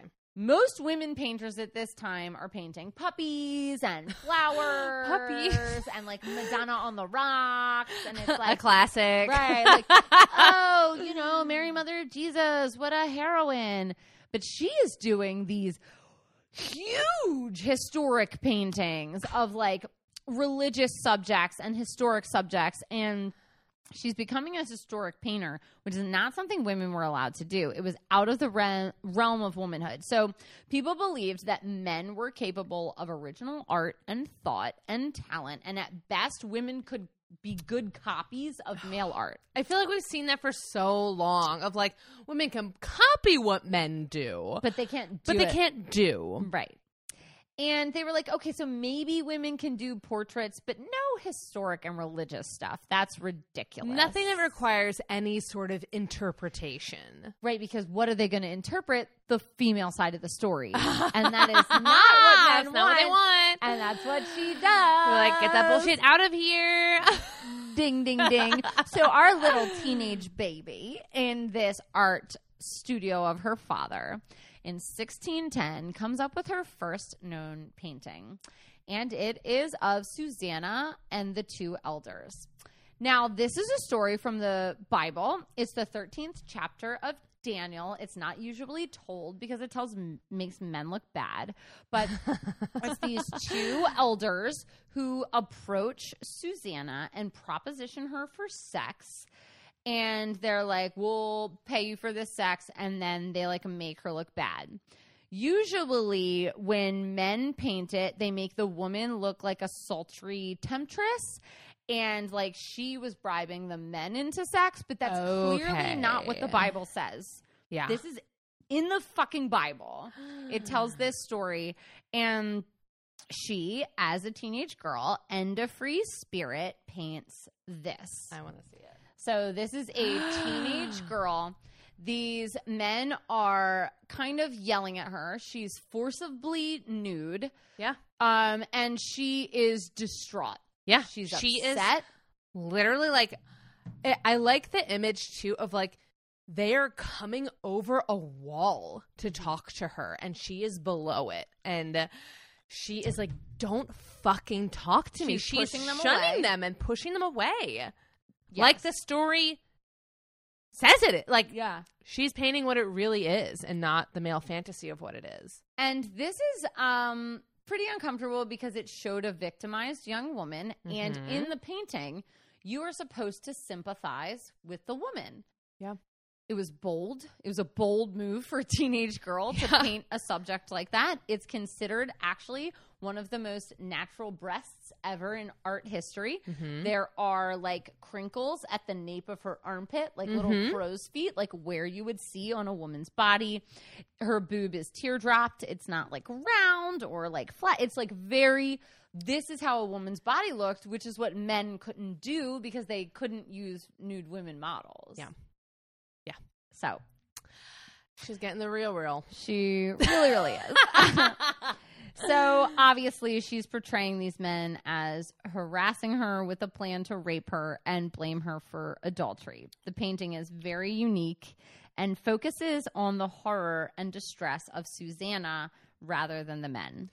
Do we know like is is the original of this painting still around? Do we know? Yes. Okay. All of the the paintings I'm referencing tonight were just in 2020 put in a showcase in London to honor her because most of the paintings were attributed to her dad or his um, students until the last about couple decades. So we're just finding out that she existed and that she painted all of these.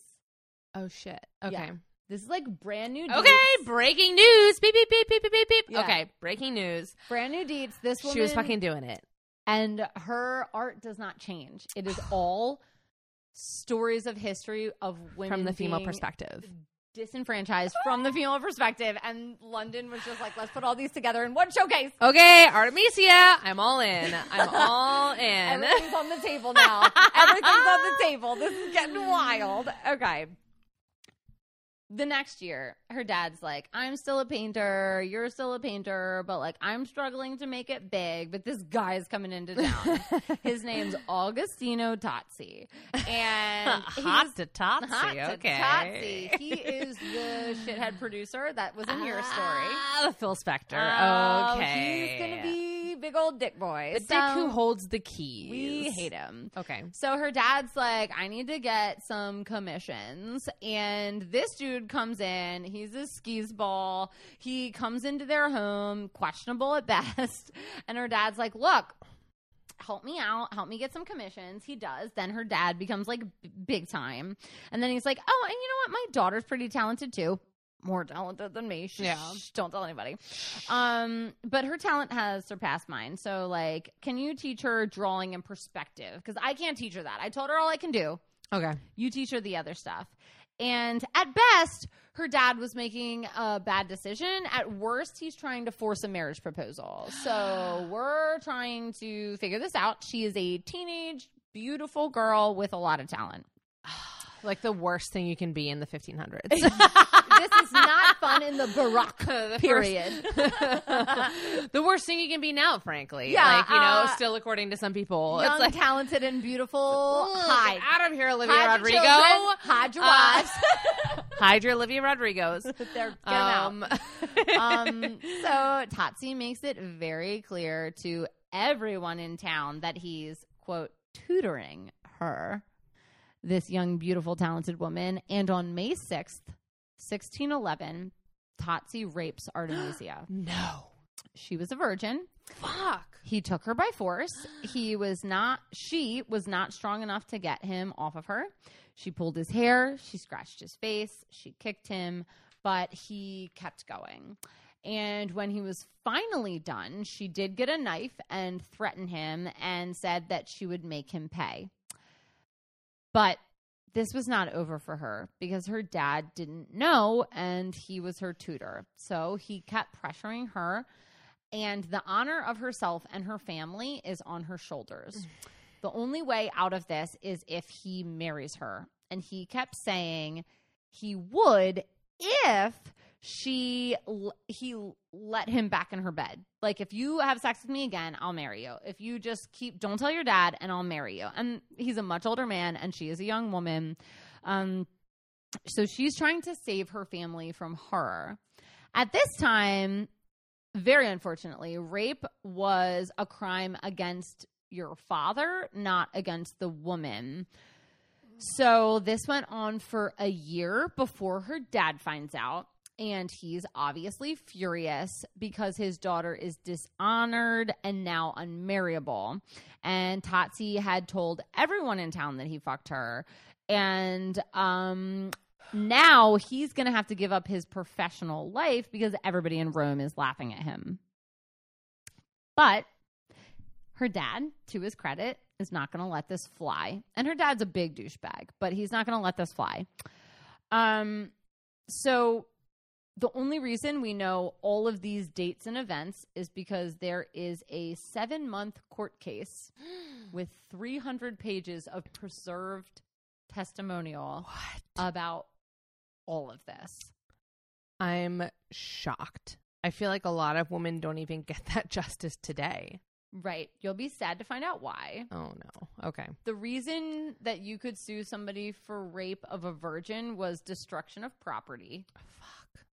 So her dad could sue because she was a virgin that was raped. If she was not a virgin, then there is no court case. and the only thing you can sue for is A, to marry her, or B, to pay her dowry to someone else. So there's that little I piece just- of It's just like disappointing f- news. It's just so upsetting. It's just like women as a financial commodity for so long, you know.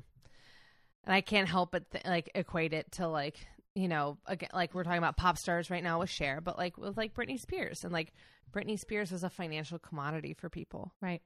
for her family, for her father, like a financial commodity, something that I could. This is my thing to make money on. This is not a person. And she was under 18 when Yeah. she started and didn't, you know, yes, it's I also I I don't know if this is like an apt like comparison, but like Totsi kind of feels to me like if Gaston was a rapist. Like if obviously like that storyline like went a horrible direction. Like the power dynamic The- is off. yes. I kept thinking of the Clinton Lewinsky thing. It's like Yes. for some of the time she was having sex with him. Yeah. But it's because he was threatening her and like in charge of her and like I could make you great. yeah. And it's like she there's did, a power there's a shift in the power dynamic that we can't ignore. and you can't get you she couldn't control it as a as a young girl. She's a teenage girl. No, exactly. And that's the whole problem. It's like we're talking about different power dynamics and the effect that that has on not only everyday relationships, but especially relationships like this. And I hate to even call. I'm using relationship in the actual like Webster's dictionary term, like Right. one thing correlating to another. like this is not a consensual relationship. This Yeah. is frustrating. But then this young girl is in a seven month court case in front of the entire town, in front of everyone she knows, which is Rome. But um, Orazio, her dad, needed to prove the value of his daughter's virginity. And he had to prove that it was intact before Tatsi. Mm. So obviously, she has to get examined. Tatsi claimed that she was not a virgin and that he was the latest in her string of conquest. And he humiliated her in public by weaving this web of lies and bribing witnesses to come and be paid to say that they had slept with her. And to redeem herself, there was one thing she could do. In court, the only way you could prove you were telling the truth was under torture. Because if you told the same story when they were torturing you, Oh my god. then they believed it to be true. So she decided to risk her hands as a painter Oh my god. under thumb screws, which are it's like these two discs with a thing in the middle, and they have spikes on them, and they put them around your thumbs, and then they twist it till the things press in on your body while you're on the stand in front of the judge and everybody in Rome. So they're twisting this tighter and tighter as they question her, and she gives the same testimony with no hesitation. And Tatsi was convicted. no. he was convicted. What? He was found guilty. I again. That doesn't even happen like today. A He lot of times found that w- men are convicted of rape. Like that is of so- rape. Wow. Now, don't get too excited. Okay, I, won't. I'm sorry. I forget. Because he was Like- exiled and he didn't serve any time because he had a lot, a lot of money. And then we also come to find out that his whole promise about marrying her could have never come true because he was already married to his first wife for raping her. No. And her wife's lover had paid him to leave town. Ah, he's the worst. Oh my gosh, he's not hot to Trotsy. He's the worst to Trotsy. I hate him. We hate him. We hate him a lot. Fuck. Oh my Um, god. But he served no time. So she's traumatized, of course. But her hands eventually heal, and her father sets her up with an arranged marriage between herself and the the lawyer's brother. So her lawyer's brother is like, I'll marry her. She seems cool.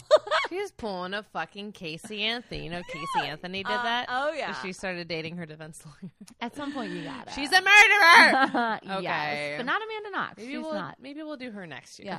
Yeah, you do Casey Anthony. I'll do Amanda Knox. I would love to do Casey Anthony. and I would love to do Amanda Knox. All right, next Halloween, you heard it here first. so she with this new guy relocates to Florence. And she could move freely in Florence as a married woman in a place that's more relaxed than Rome. Her husband is like a brand new passport. She's like this mm. passport to freedom. And better yet, her dad can't come because he's kind of a dick and Okay. Florence doesn't want him.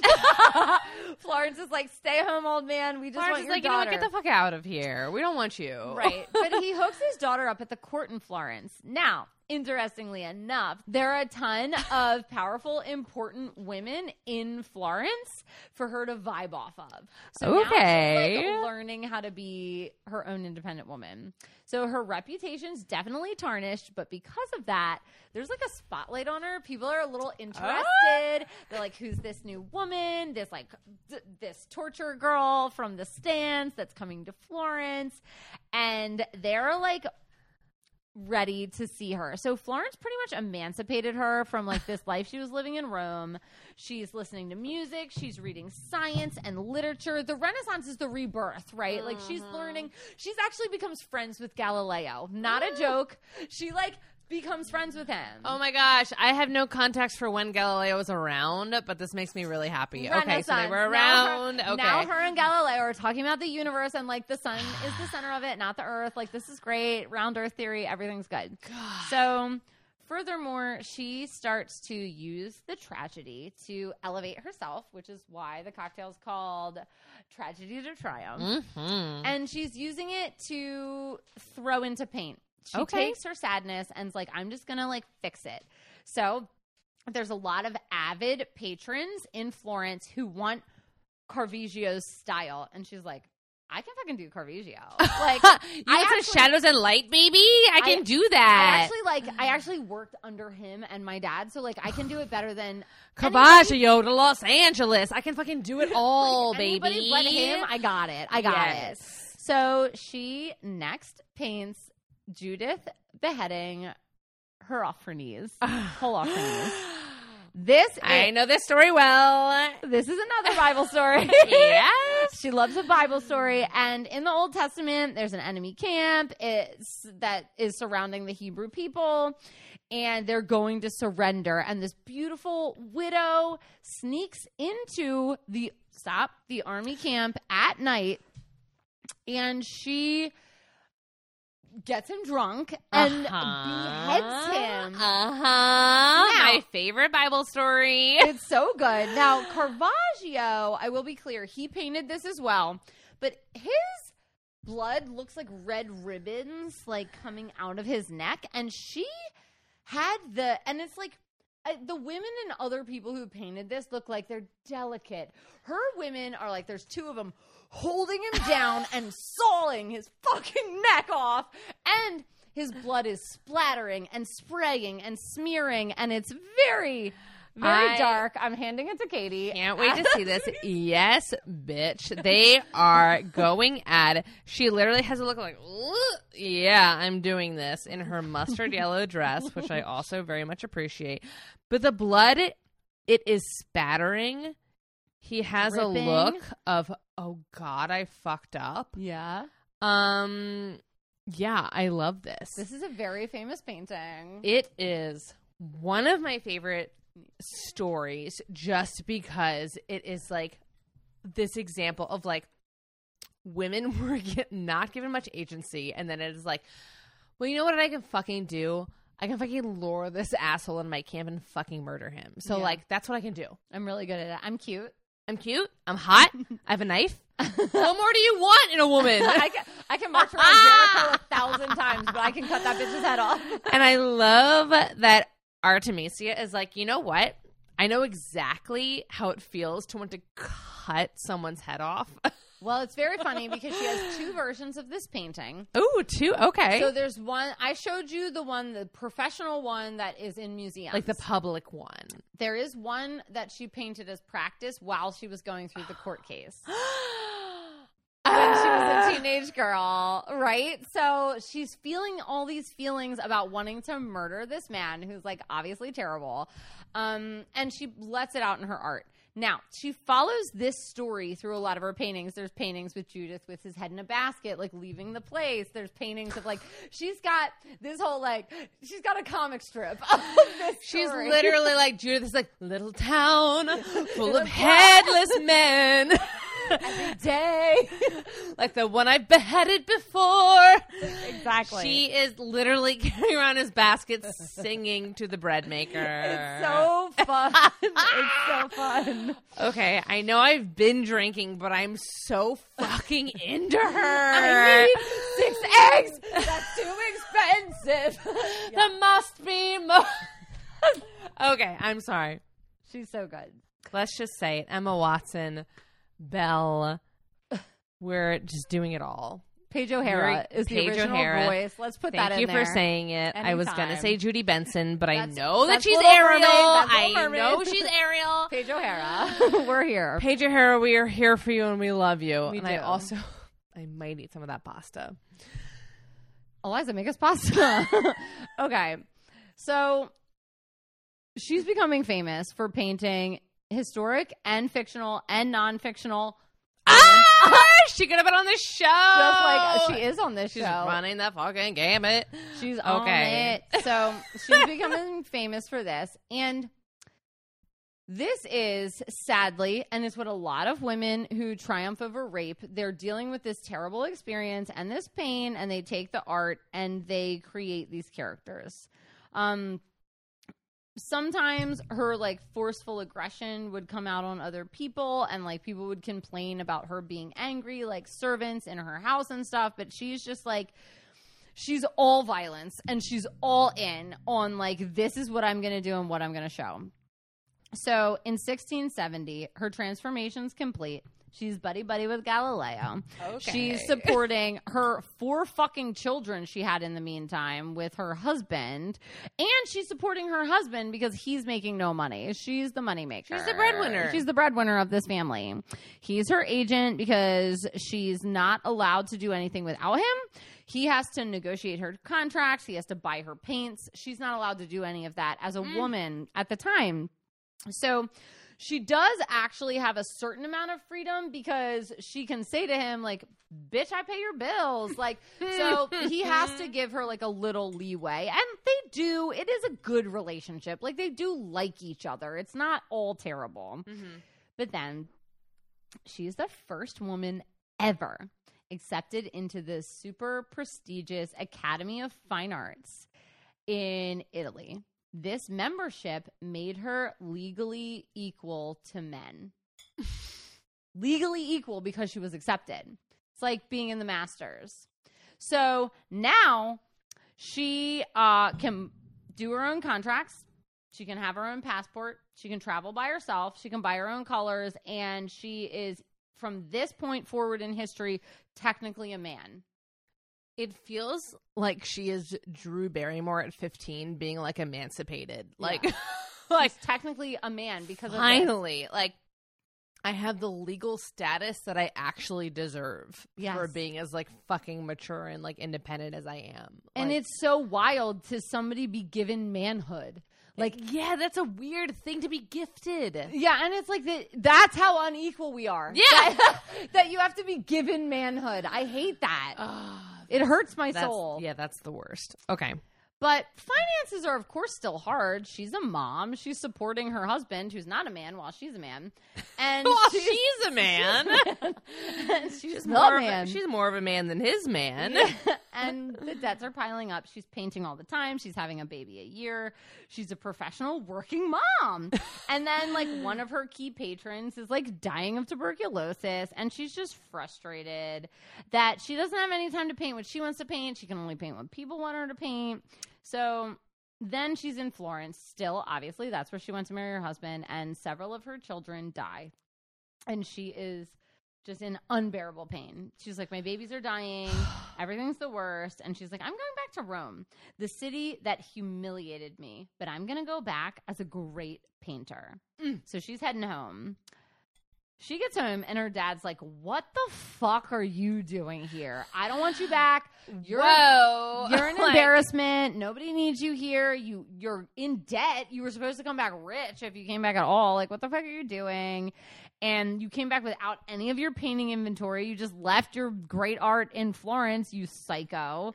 Um so they're fighting for like weeks and weeks. Eventually it chills out, but everybody's talking about like shit being thrown around their house and like them screaming at each other for a long period of time. But her marriage is floundering and it did not survive much longer. She could divorce him with her status. Really? Oh, because she's a man. She's a man. Okay. So, um, she leaves him in, in the shadows. um, and it was just done. And she's also kind of having this extramarital affair with this other guy that she's not married to. So she's just kind of like running her own man game. There's lots of rumors about her though, and I don't want to cloud the rumors. Like, Okay. she definitely had sex with someone else because she has another baby and we don't know the father. Ooh, But okay. she's not like there people are talking about her running the town like she's a fucking Cleopatra who Mhm. also didn't run the town. So Mhm. like very unfair. But in Rome at this point, even though they shunned her before, talent opens doors and people are seeking her out. So she starts to paint other famous female historical and religious characters. One being uh, Lucretia, who is a woman who committed suicide after um, being raped. And she decides, instead of painting her as a weak woman with the dagger in her body, to paint her in the moment of resolution. I am choosing to kill myself right now instead of shaming my family. She's not crying. No. She's not in pain. She is grabbing her boob and Yeah. about to stab herself. Yeah. Well, it's interesting too because in the picture, of course, like obviously Artemisia is very good with light, and her body is lit up and her face is lit up, and it's she is not regretting a second of this in the in the in the portrait. Yeah. And it's interesting because the dagger is almost invisible. Like you wouldn't know it was there if not for like the little faintest like hint of it. But yeah, she's grabbing her breast and she's like, you know what? I'm fucking done with this. Pa in my heart. And I love it because even though like she is making a really difficult decision, decision, she's a woman making a decision. Right. I was raped and I'm not going to deal with it. Yeah. And I think Artemisia really heavily identifies with it. And Yeah. then she paints one of the most famous suicides that may have not been a suicide of all time, Cleopatra. Mm. But instead of painting Cleopatra the moment before, which we all love, she decides to paint Cleopatra the way men have never painted her, which is after. Mm. Because Cleopatra, much like Artemisia, was painted as a whore. Yeah.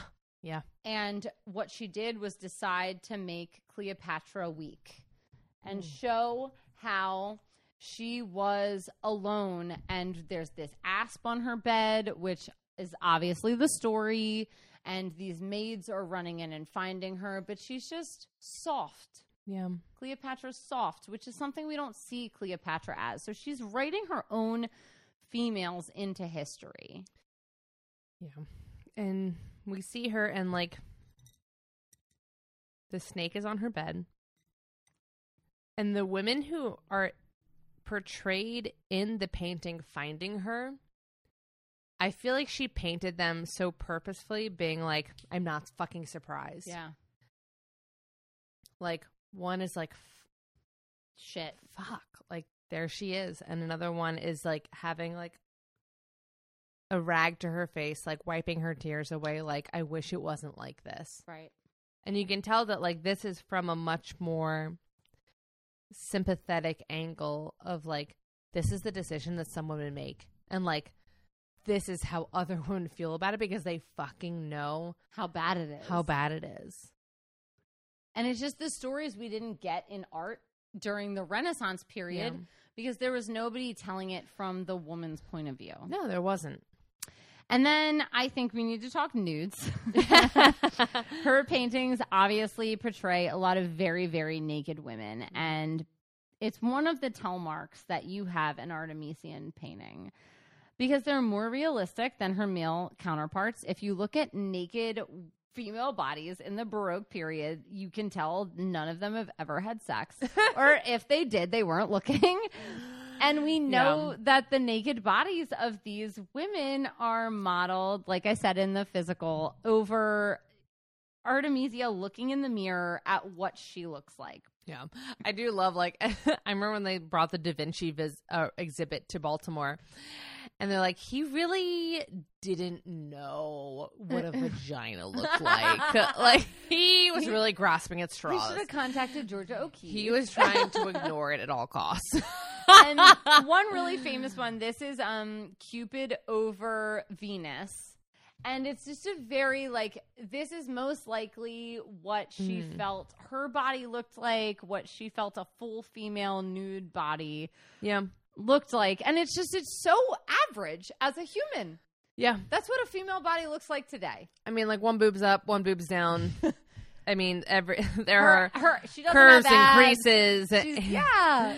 She's not Cher, that's for damn sure. she Um, just looks so normal, just like a Yeah. normal woman's naked body laying Yeah. on a bed, which is people knew. And that's the funny thing about Italy and Rome is they knew this was real and they appreciated it and they liked it. They were like, we understand that this is what a female body looks like. So, what she did was transform herself from an untrained teenage artist to a sophisticated talent that ran in crowds with dukes and princes and nobles. She had commissions from cardinals and churches, and she was making her weight in gold on portraits. But the problem was big public commissions still only went for males. No one is offering her a large church or the side of a building or the ceiling of a fancy house. So she's like, you know what? I'm just going to go to Venice. But then we don't know anything about what happened in Venice. So then she left Venice and she's like, I'm going to go to Naples. So Naples at this point is controlled by Spain. And there's a lot of artists there, and there's lots of viceroys, and they're taking every art they can find back to the King of Spain, who's the biggest art collector in history. He owned all the shit. Every art you see in a gallery owned was owned by the King of Spain. So in Naples, she decides to start a school. And Artemisia has her little academy where she's training painters. Um, and, you know, it's not enough hours in a day that she's like, I'm going to call my brothers and help them, get them to help me with my business. But then they're shitheads because they don't want to be secretaries. And they just like take her, Ah. they take her paintings and sell them and then don't give her the money because they're asses. The So worst. then she needs even more help. But the problem is Naples is like high ballers, shit callers. Like the competition in Naples is crazy. People would like if you got commissioned for a building, people would come in the middle of the night and saw off the legs of your scaffolding. or like they would put acid in your paints so that your shit would look wild. that happened to Paige. they they Okay. ruined her shit. Tell us about it. Okay. I need to know. My best friend Paige. She's a fucking muralist. Okay. Aunt Paige, Aunt Bitch, whatever you want to call her. The best. The best person ever. She painted this big bridge this week, like so recently. Beautiful. She had literally just finished it. And someone came in the middle of the night Tagged it? and tagged it. Bitch ass piece of shit. Hate it. She's like, what the fuck? Like, because like also like Paige knows the graffiti artists around Baltimore. She's like, who fucking did this? So like, I will fucking come for you. The last time someone tagged one of her murals, she called him out, and he bought her. He was like, "Oh, I'm sorry, I didn't know this was yours," and she made him pay for paint to fix, fix it. it. Better. You Better. fucking better because like that's not cool. No. This is something I worked so No. hard on. Tag the side of a blank fucking building. tag Why- literally anything else. There's so much giant piece that I Th- did. There's so many trains in Baltimore. Tag a side of a train. come on, and especially something that's so fresh, Like be a something gutsy I ass just finished. That's so rude. I know. There's art like mm, yeah. I thought about Paige so much in this story about like the idea of a female artist and just Yeah. like writing your own story and like how you are like trying to get the big public commissions, but people don't want it for your style. Exactly. And it's like, no, my style is fucking good and you better like it. Yeah, well, and I know like there are some people like, well, yeah, we want you to paint it, but we want you to do like an Oriole bird and this and that. And she's like, I don't paint birds. There's someone else, there's another artist that does that, and you can hire them. And that's not me. If you want my style, you can hire me. Right. But if not, then you can fuck off. Like, Right. hire the person that does the work that you want. Because chances are there's a person out there who needs the work that can do that. Right. And there's so many fucking buildings and things to be painted. Like, let's give our local artists more money and let's let diversify shit. it. Let's diversify the mural game. Not one muralist has to paste, paint all of Baltimore. Right. Like, yeah. It's so amazing. And it's like, this is what this woman is trying to do in, in the Baroque period, in the Renaissance. She's like, I want to paint a church. And She's like- nobody, nobody will let her paint a church or a ceiling. She's like, you know what? It's Baroque and I have to fix it. Ching. She's like, I want to paint Jesus reaching out for for God. I want to paint that, but nobody's letting me paint that. Nobody wanted women to paint history or Bible, and she's like, but that's what I want to paint. So she's not intimidated by these Naples ass bitches putting acid in her paint. These nabs, Naples ass bitches. Naples ass bitches. and she writes to the lords of Naples and's like, "How do you feel about me carrying arms?" Because women weren't allowed to like have the rights to arms, and they're like, "Sure." So she carries a sword from then on. in Naples, she gets the right to bear arms as a woman. Jesus in Naples. She's crazy. Okay. So the fashion for Caravaggio painting starts to wane. But she says fine and moves on to a new style. She's flexible, she's unpredictable. she's the head of a household, she's the head of a school. She finally has public commissions now coming in. People are like, "We want to hire you to do this, that and the other." But absolute exposure is when they're like, "We're really going to hire you for public commissions." Like I said, I'm going to get recognized forever. This is a must. I need to be remembered for all time. I'm super flattered. People are writing poems about her and how beautiful she is and how talented she is. They're so upper class. She has her two daughters now. They're the two surviving daughters, one from her first husband and one from another guy that we don't know. And this would typically be a scandal. No single woman would raise a bastard baby without giving your baby to nuns. And she was like, nah, I'm just going to keep it and raise it by myself. and everybody was like, Okay. okay, whatever you want, girl. Because she does what she wants. At this point, it's 1637. She's raised enough money for her older daughter's dowry by herself, has money for the dowry.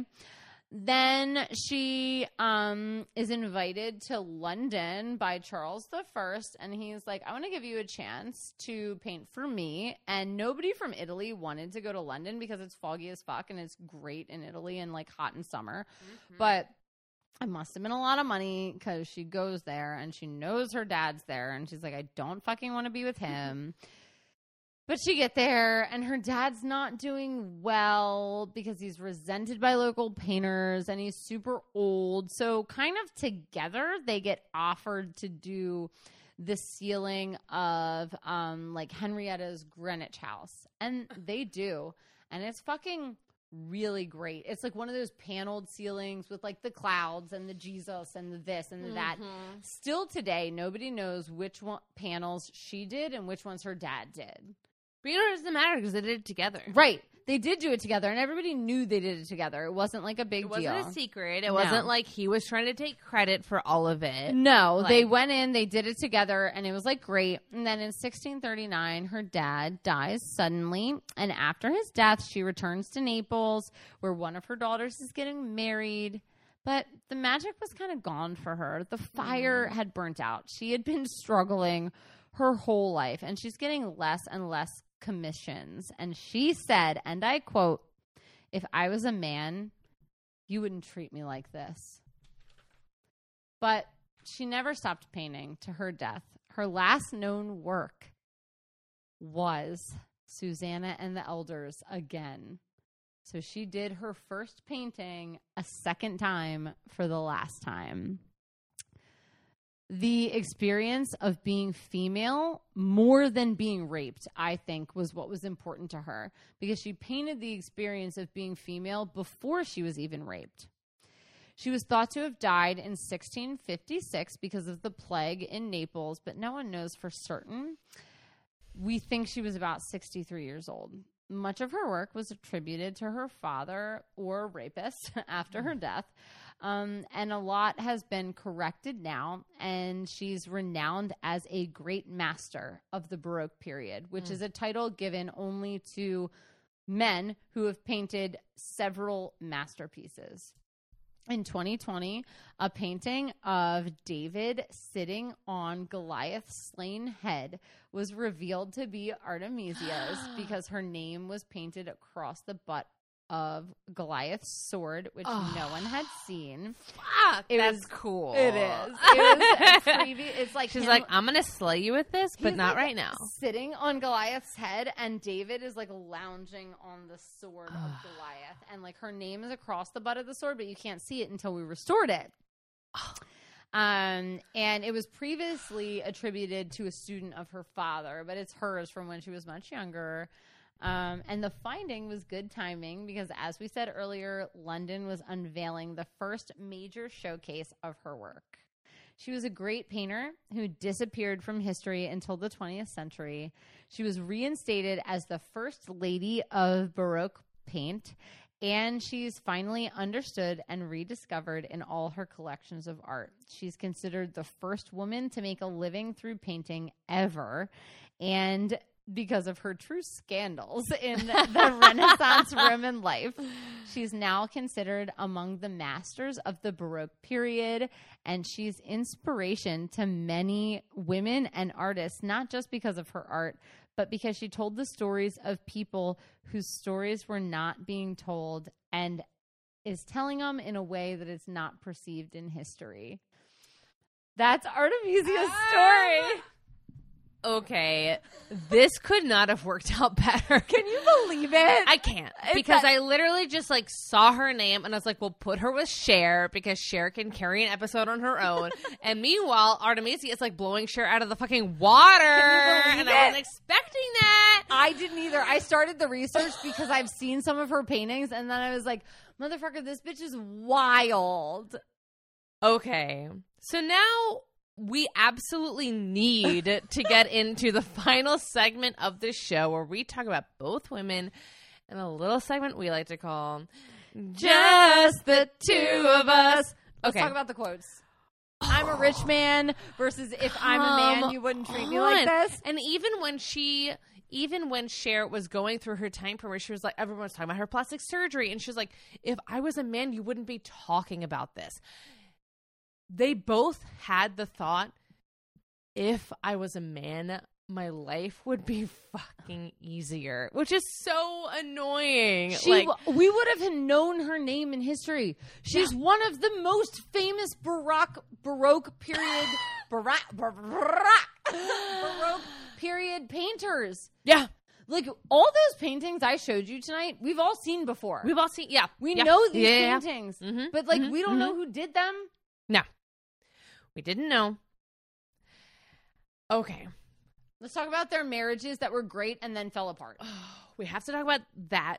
Yes. Okay.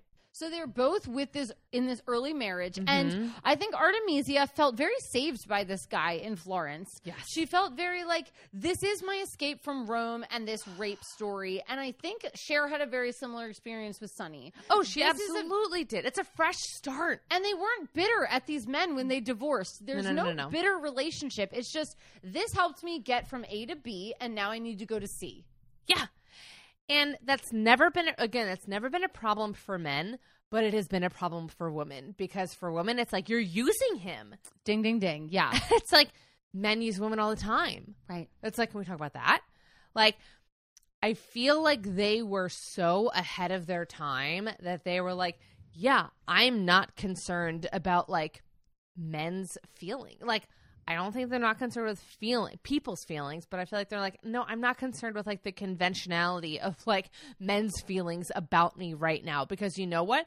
That all got fucking shattered at an early age Mm. because you had these men that came into their life and um, kind of fucked it up. You know, like you have Tassi coming in, who is all sorts of The worst. the worst. And, you know, you have people in Cher's life that like aren't the best. You know, maybe not all of them are the worst. Phil Spector's obviously the worst. But I like, wrote down Phil Spector immediately. I mean, you have these asshole producers, these men who are trained from a young age to come in and be like, you're the master. So come in and use women at your discretion. Well, is And the then Roman Empire not Hollywood? Yes, it is. And then you have these men who are taught that, like, in this society, in Hollywood, in the Roman Empire, you can use women at your discretion and then you can get rid of them.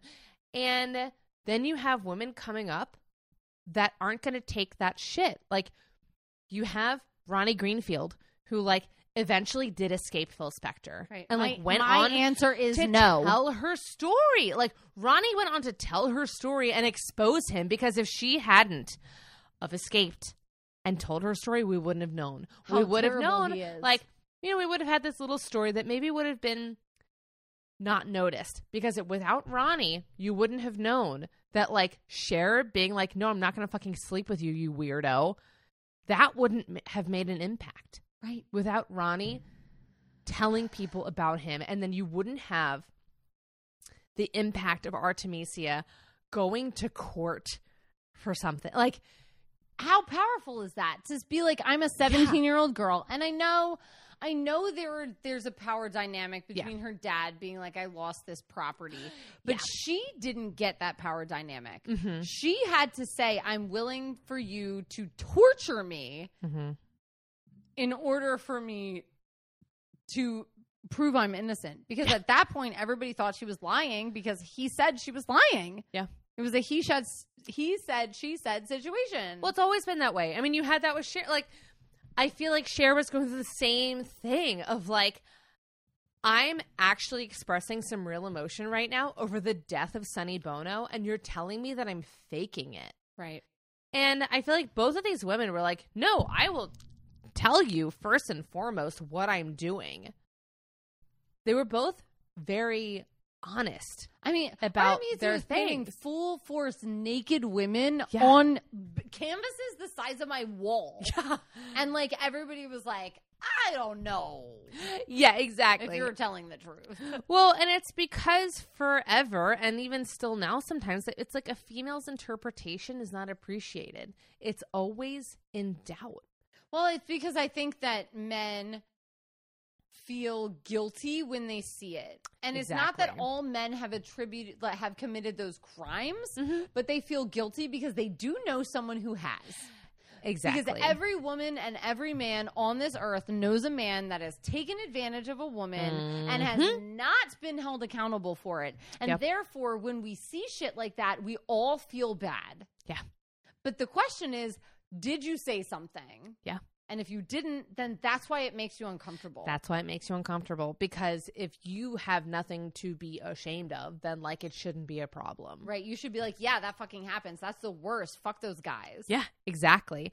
And I feel like it's the reason why, like, I just, I feel like they, and again, this is a timeless thing of like, they were both women who were not being allowed, like, out without supervision, which I thought was really interesting. That, like, we're literally talking about some, a woman in the 1500s who is a young, bright, talented woman.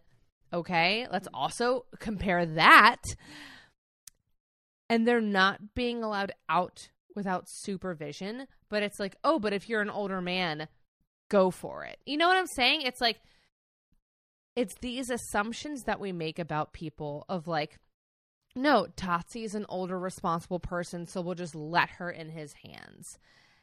And you kind of have Cher like and of course like Cher like ran off. Like she was but it was like oh no she's with Sonny then it's okay. But you her, know, her and like mom didn't. Like Cher's mom, like Mhm. in order to have sex, had to be married. So she Yeah. kept getting married. yeah, Like that's what women do. yeah, To in order to like live the lives they want to live, they have to Mhm. have the passport of a man. And I kept like yes, a passport. the passport was so important. Like I felt like when she wanted to get out of Rome to get to Florence, she had to marry this guy, and that guy was a good guy. But the same thing was true of Cher. The same thing Yeah. was true of Cher's mom. Like you have to have your passport to freedom, and for women in the 20th century, the 21st century has been a little different, but in the 20th century and before, you had to have a man give you the stamp of okay, you're allowed to leave. Yeah, because I literally wrote that like for men, literally up until really recently, like, like talent opened doors, but for women, it was like you had to have talent and a man giving you the seal of approval. It was like there were just so many more hoops to jump through, and then I feel like because of this, like because they couldn't be quite forthright. is that a word? Yeah, it with is forthright. forthright. Okay, with their feelings, like they had to kind of create characters through their art. You know, I was thinking a lot about how, like, you know, like Cher's song "Half Breed," like it's kind of campy, it's kind of fun, but also it's talking about like a serious issue of like kids would literally make fun of her, being like, "Your grandma's like an Indian." Right. like you're you have black hair like you shouldn't like it's creating characters through art because of pain and things you can't talk about like Yeah. when you're i mean that's why we call like i know we say the struggling artists because they're not making money but i think also like art is about passion. And it's Yeah. like that's the artists that get picked up are the ones that are hurting because their art means something. Yeah. Because we can look at it and say oh i've felt that before. Yeah it's it's absolutely relatable. And like what is more relatable than a woman Then- being raped on screen. Oh, like these Exactly. those, those paintings are terrifying and yet i've had those emotions oh my gosh absolutely now have i ever tried to commit suicide no but i the look on that woman's face the desperation i, I understand it i Yeah. get it and also like let's talk about the fact that we ended on Cher's quote about I am a rich man and the fact that Artemisia was legally declared a, A man. man. What? I I'm just seeing so many parallels between that and like Cher was able to declare herself like, yeah, I am a rich man. And like Artemisia was like literally doing so much and she was legally declared a man. Like I just think it's so interesting. it's interesting and like inspiring to be like Yes. There is this movement of like there are women who are on the caliber of men now yeah. and there have been since There have the 1500s it's just now and before more. then, like, and that's what this is the greatest part. Is like that's what Artemisia was painting. She was painting the women like her, the women like Cher. Like we talk about Judith literally bringing the man into her quarters cut his head and off beheading him. i think the We cool part Oh, The cool part is though that Artemisia had to have someone declare her a man, yeah, and Cher declared herself a man. that's it. And that's, that's, fucking the it. timeline. That is the timeline. That history has been changed because she got to make the decision instead of somebody telling her. That's so true. Preach.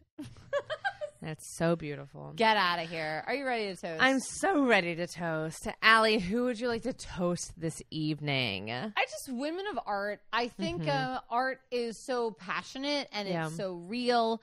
And I, you know, I obviously I'm always like art comes from pain, blah, blah, blah, blah. but I know a lot of people who like just complete art just to like make a better moment for themselves. Yeah. So whatever your art is, even if it's if it's writing a poem, if it's painting a picture, if it's doodling in your notes while you're sitting in your college class, like Yeah. that is you expressing yourself in a cool place in a cool place in a cool way and just the women of art that are unnoticed because I mean, this woman didn't get noticed until the 2020s, and she should have been for the last thousands. I mean, she was friends with Galileo. Oh, let's, come let's say it again. She's now she has now been given the title Old Master, which is important. That's very important. But she wasn't until recently. So Hmm. I just to the women of art because I am not a woman of art, and I appreciate you. Yes.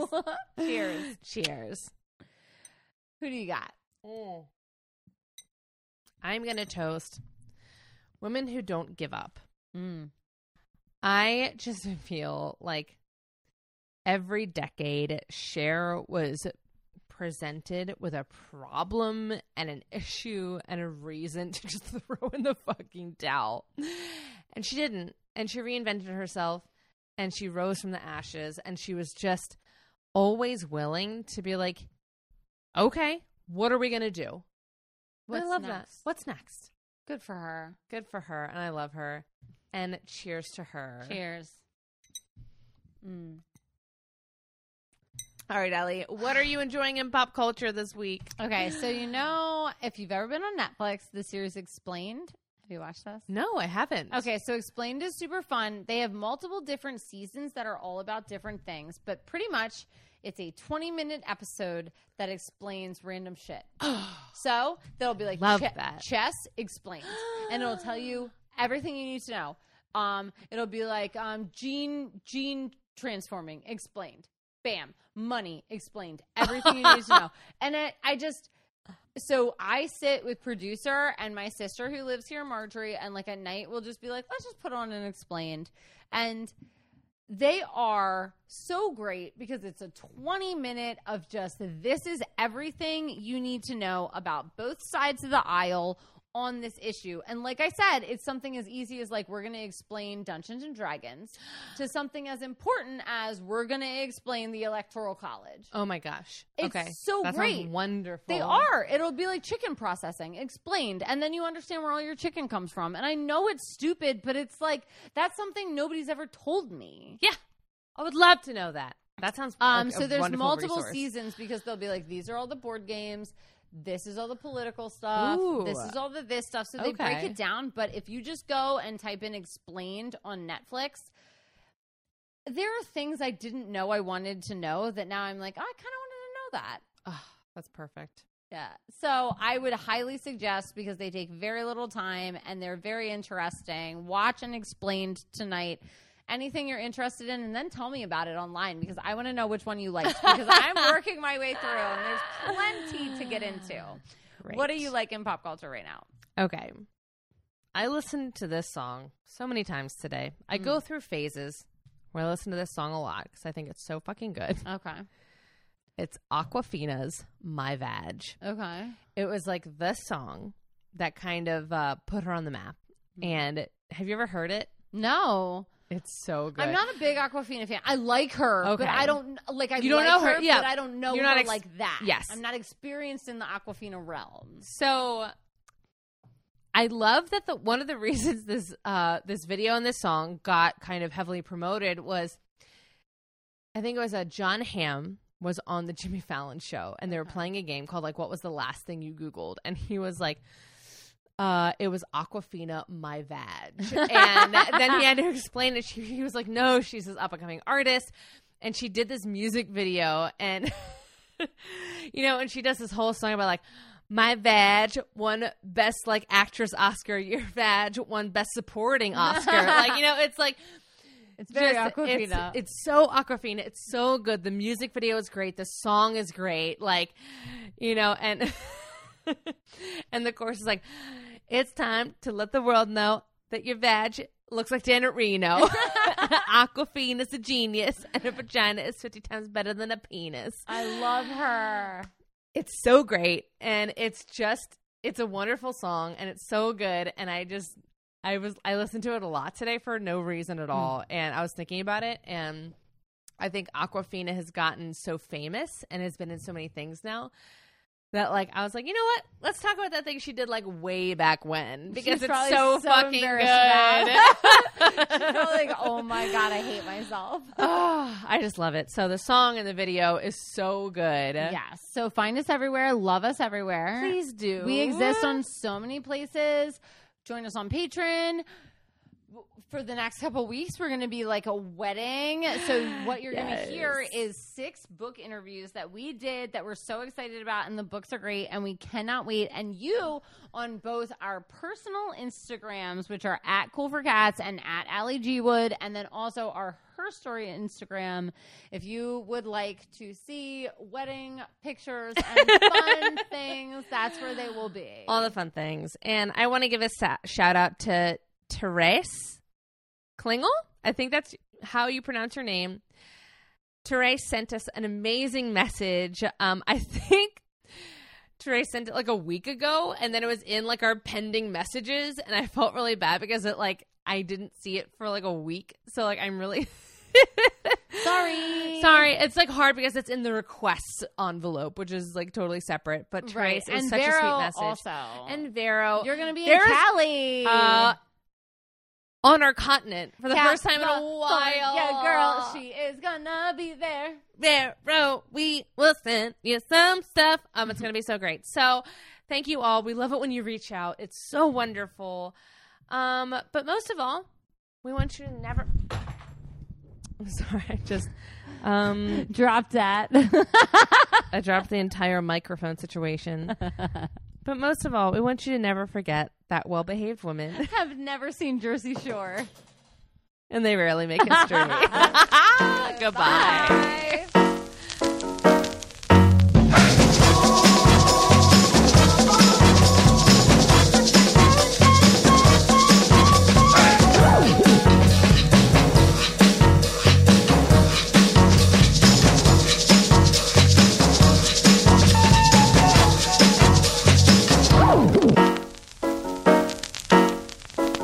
Listening to Her Story on the Rocks. We are independently produced by 1986 Entertainment and proudly recorded in Baltimore, Maryland.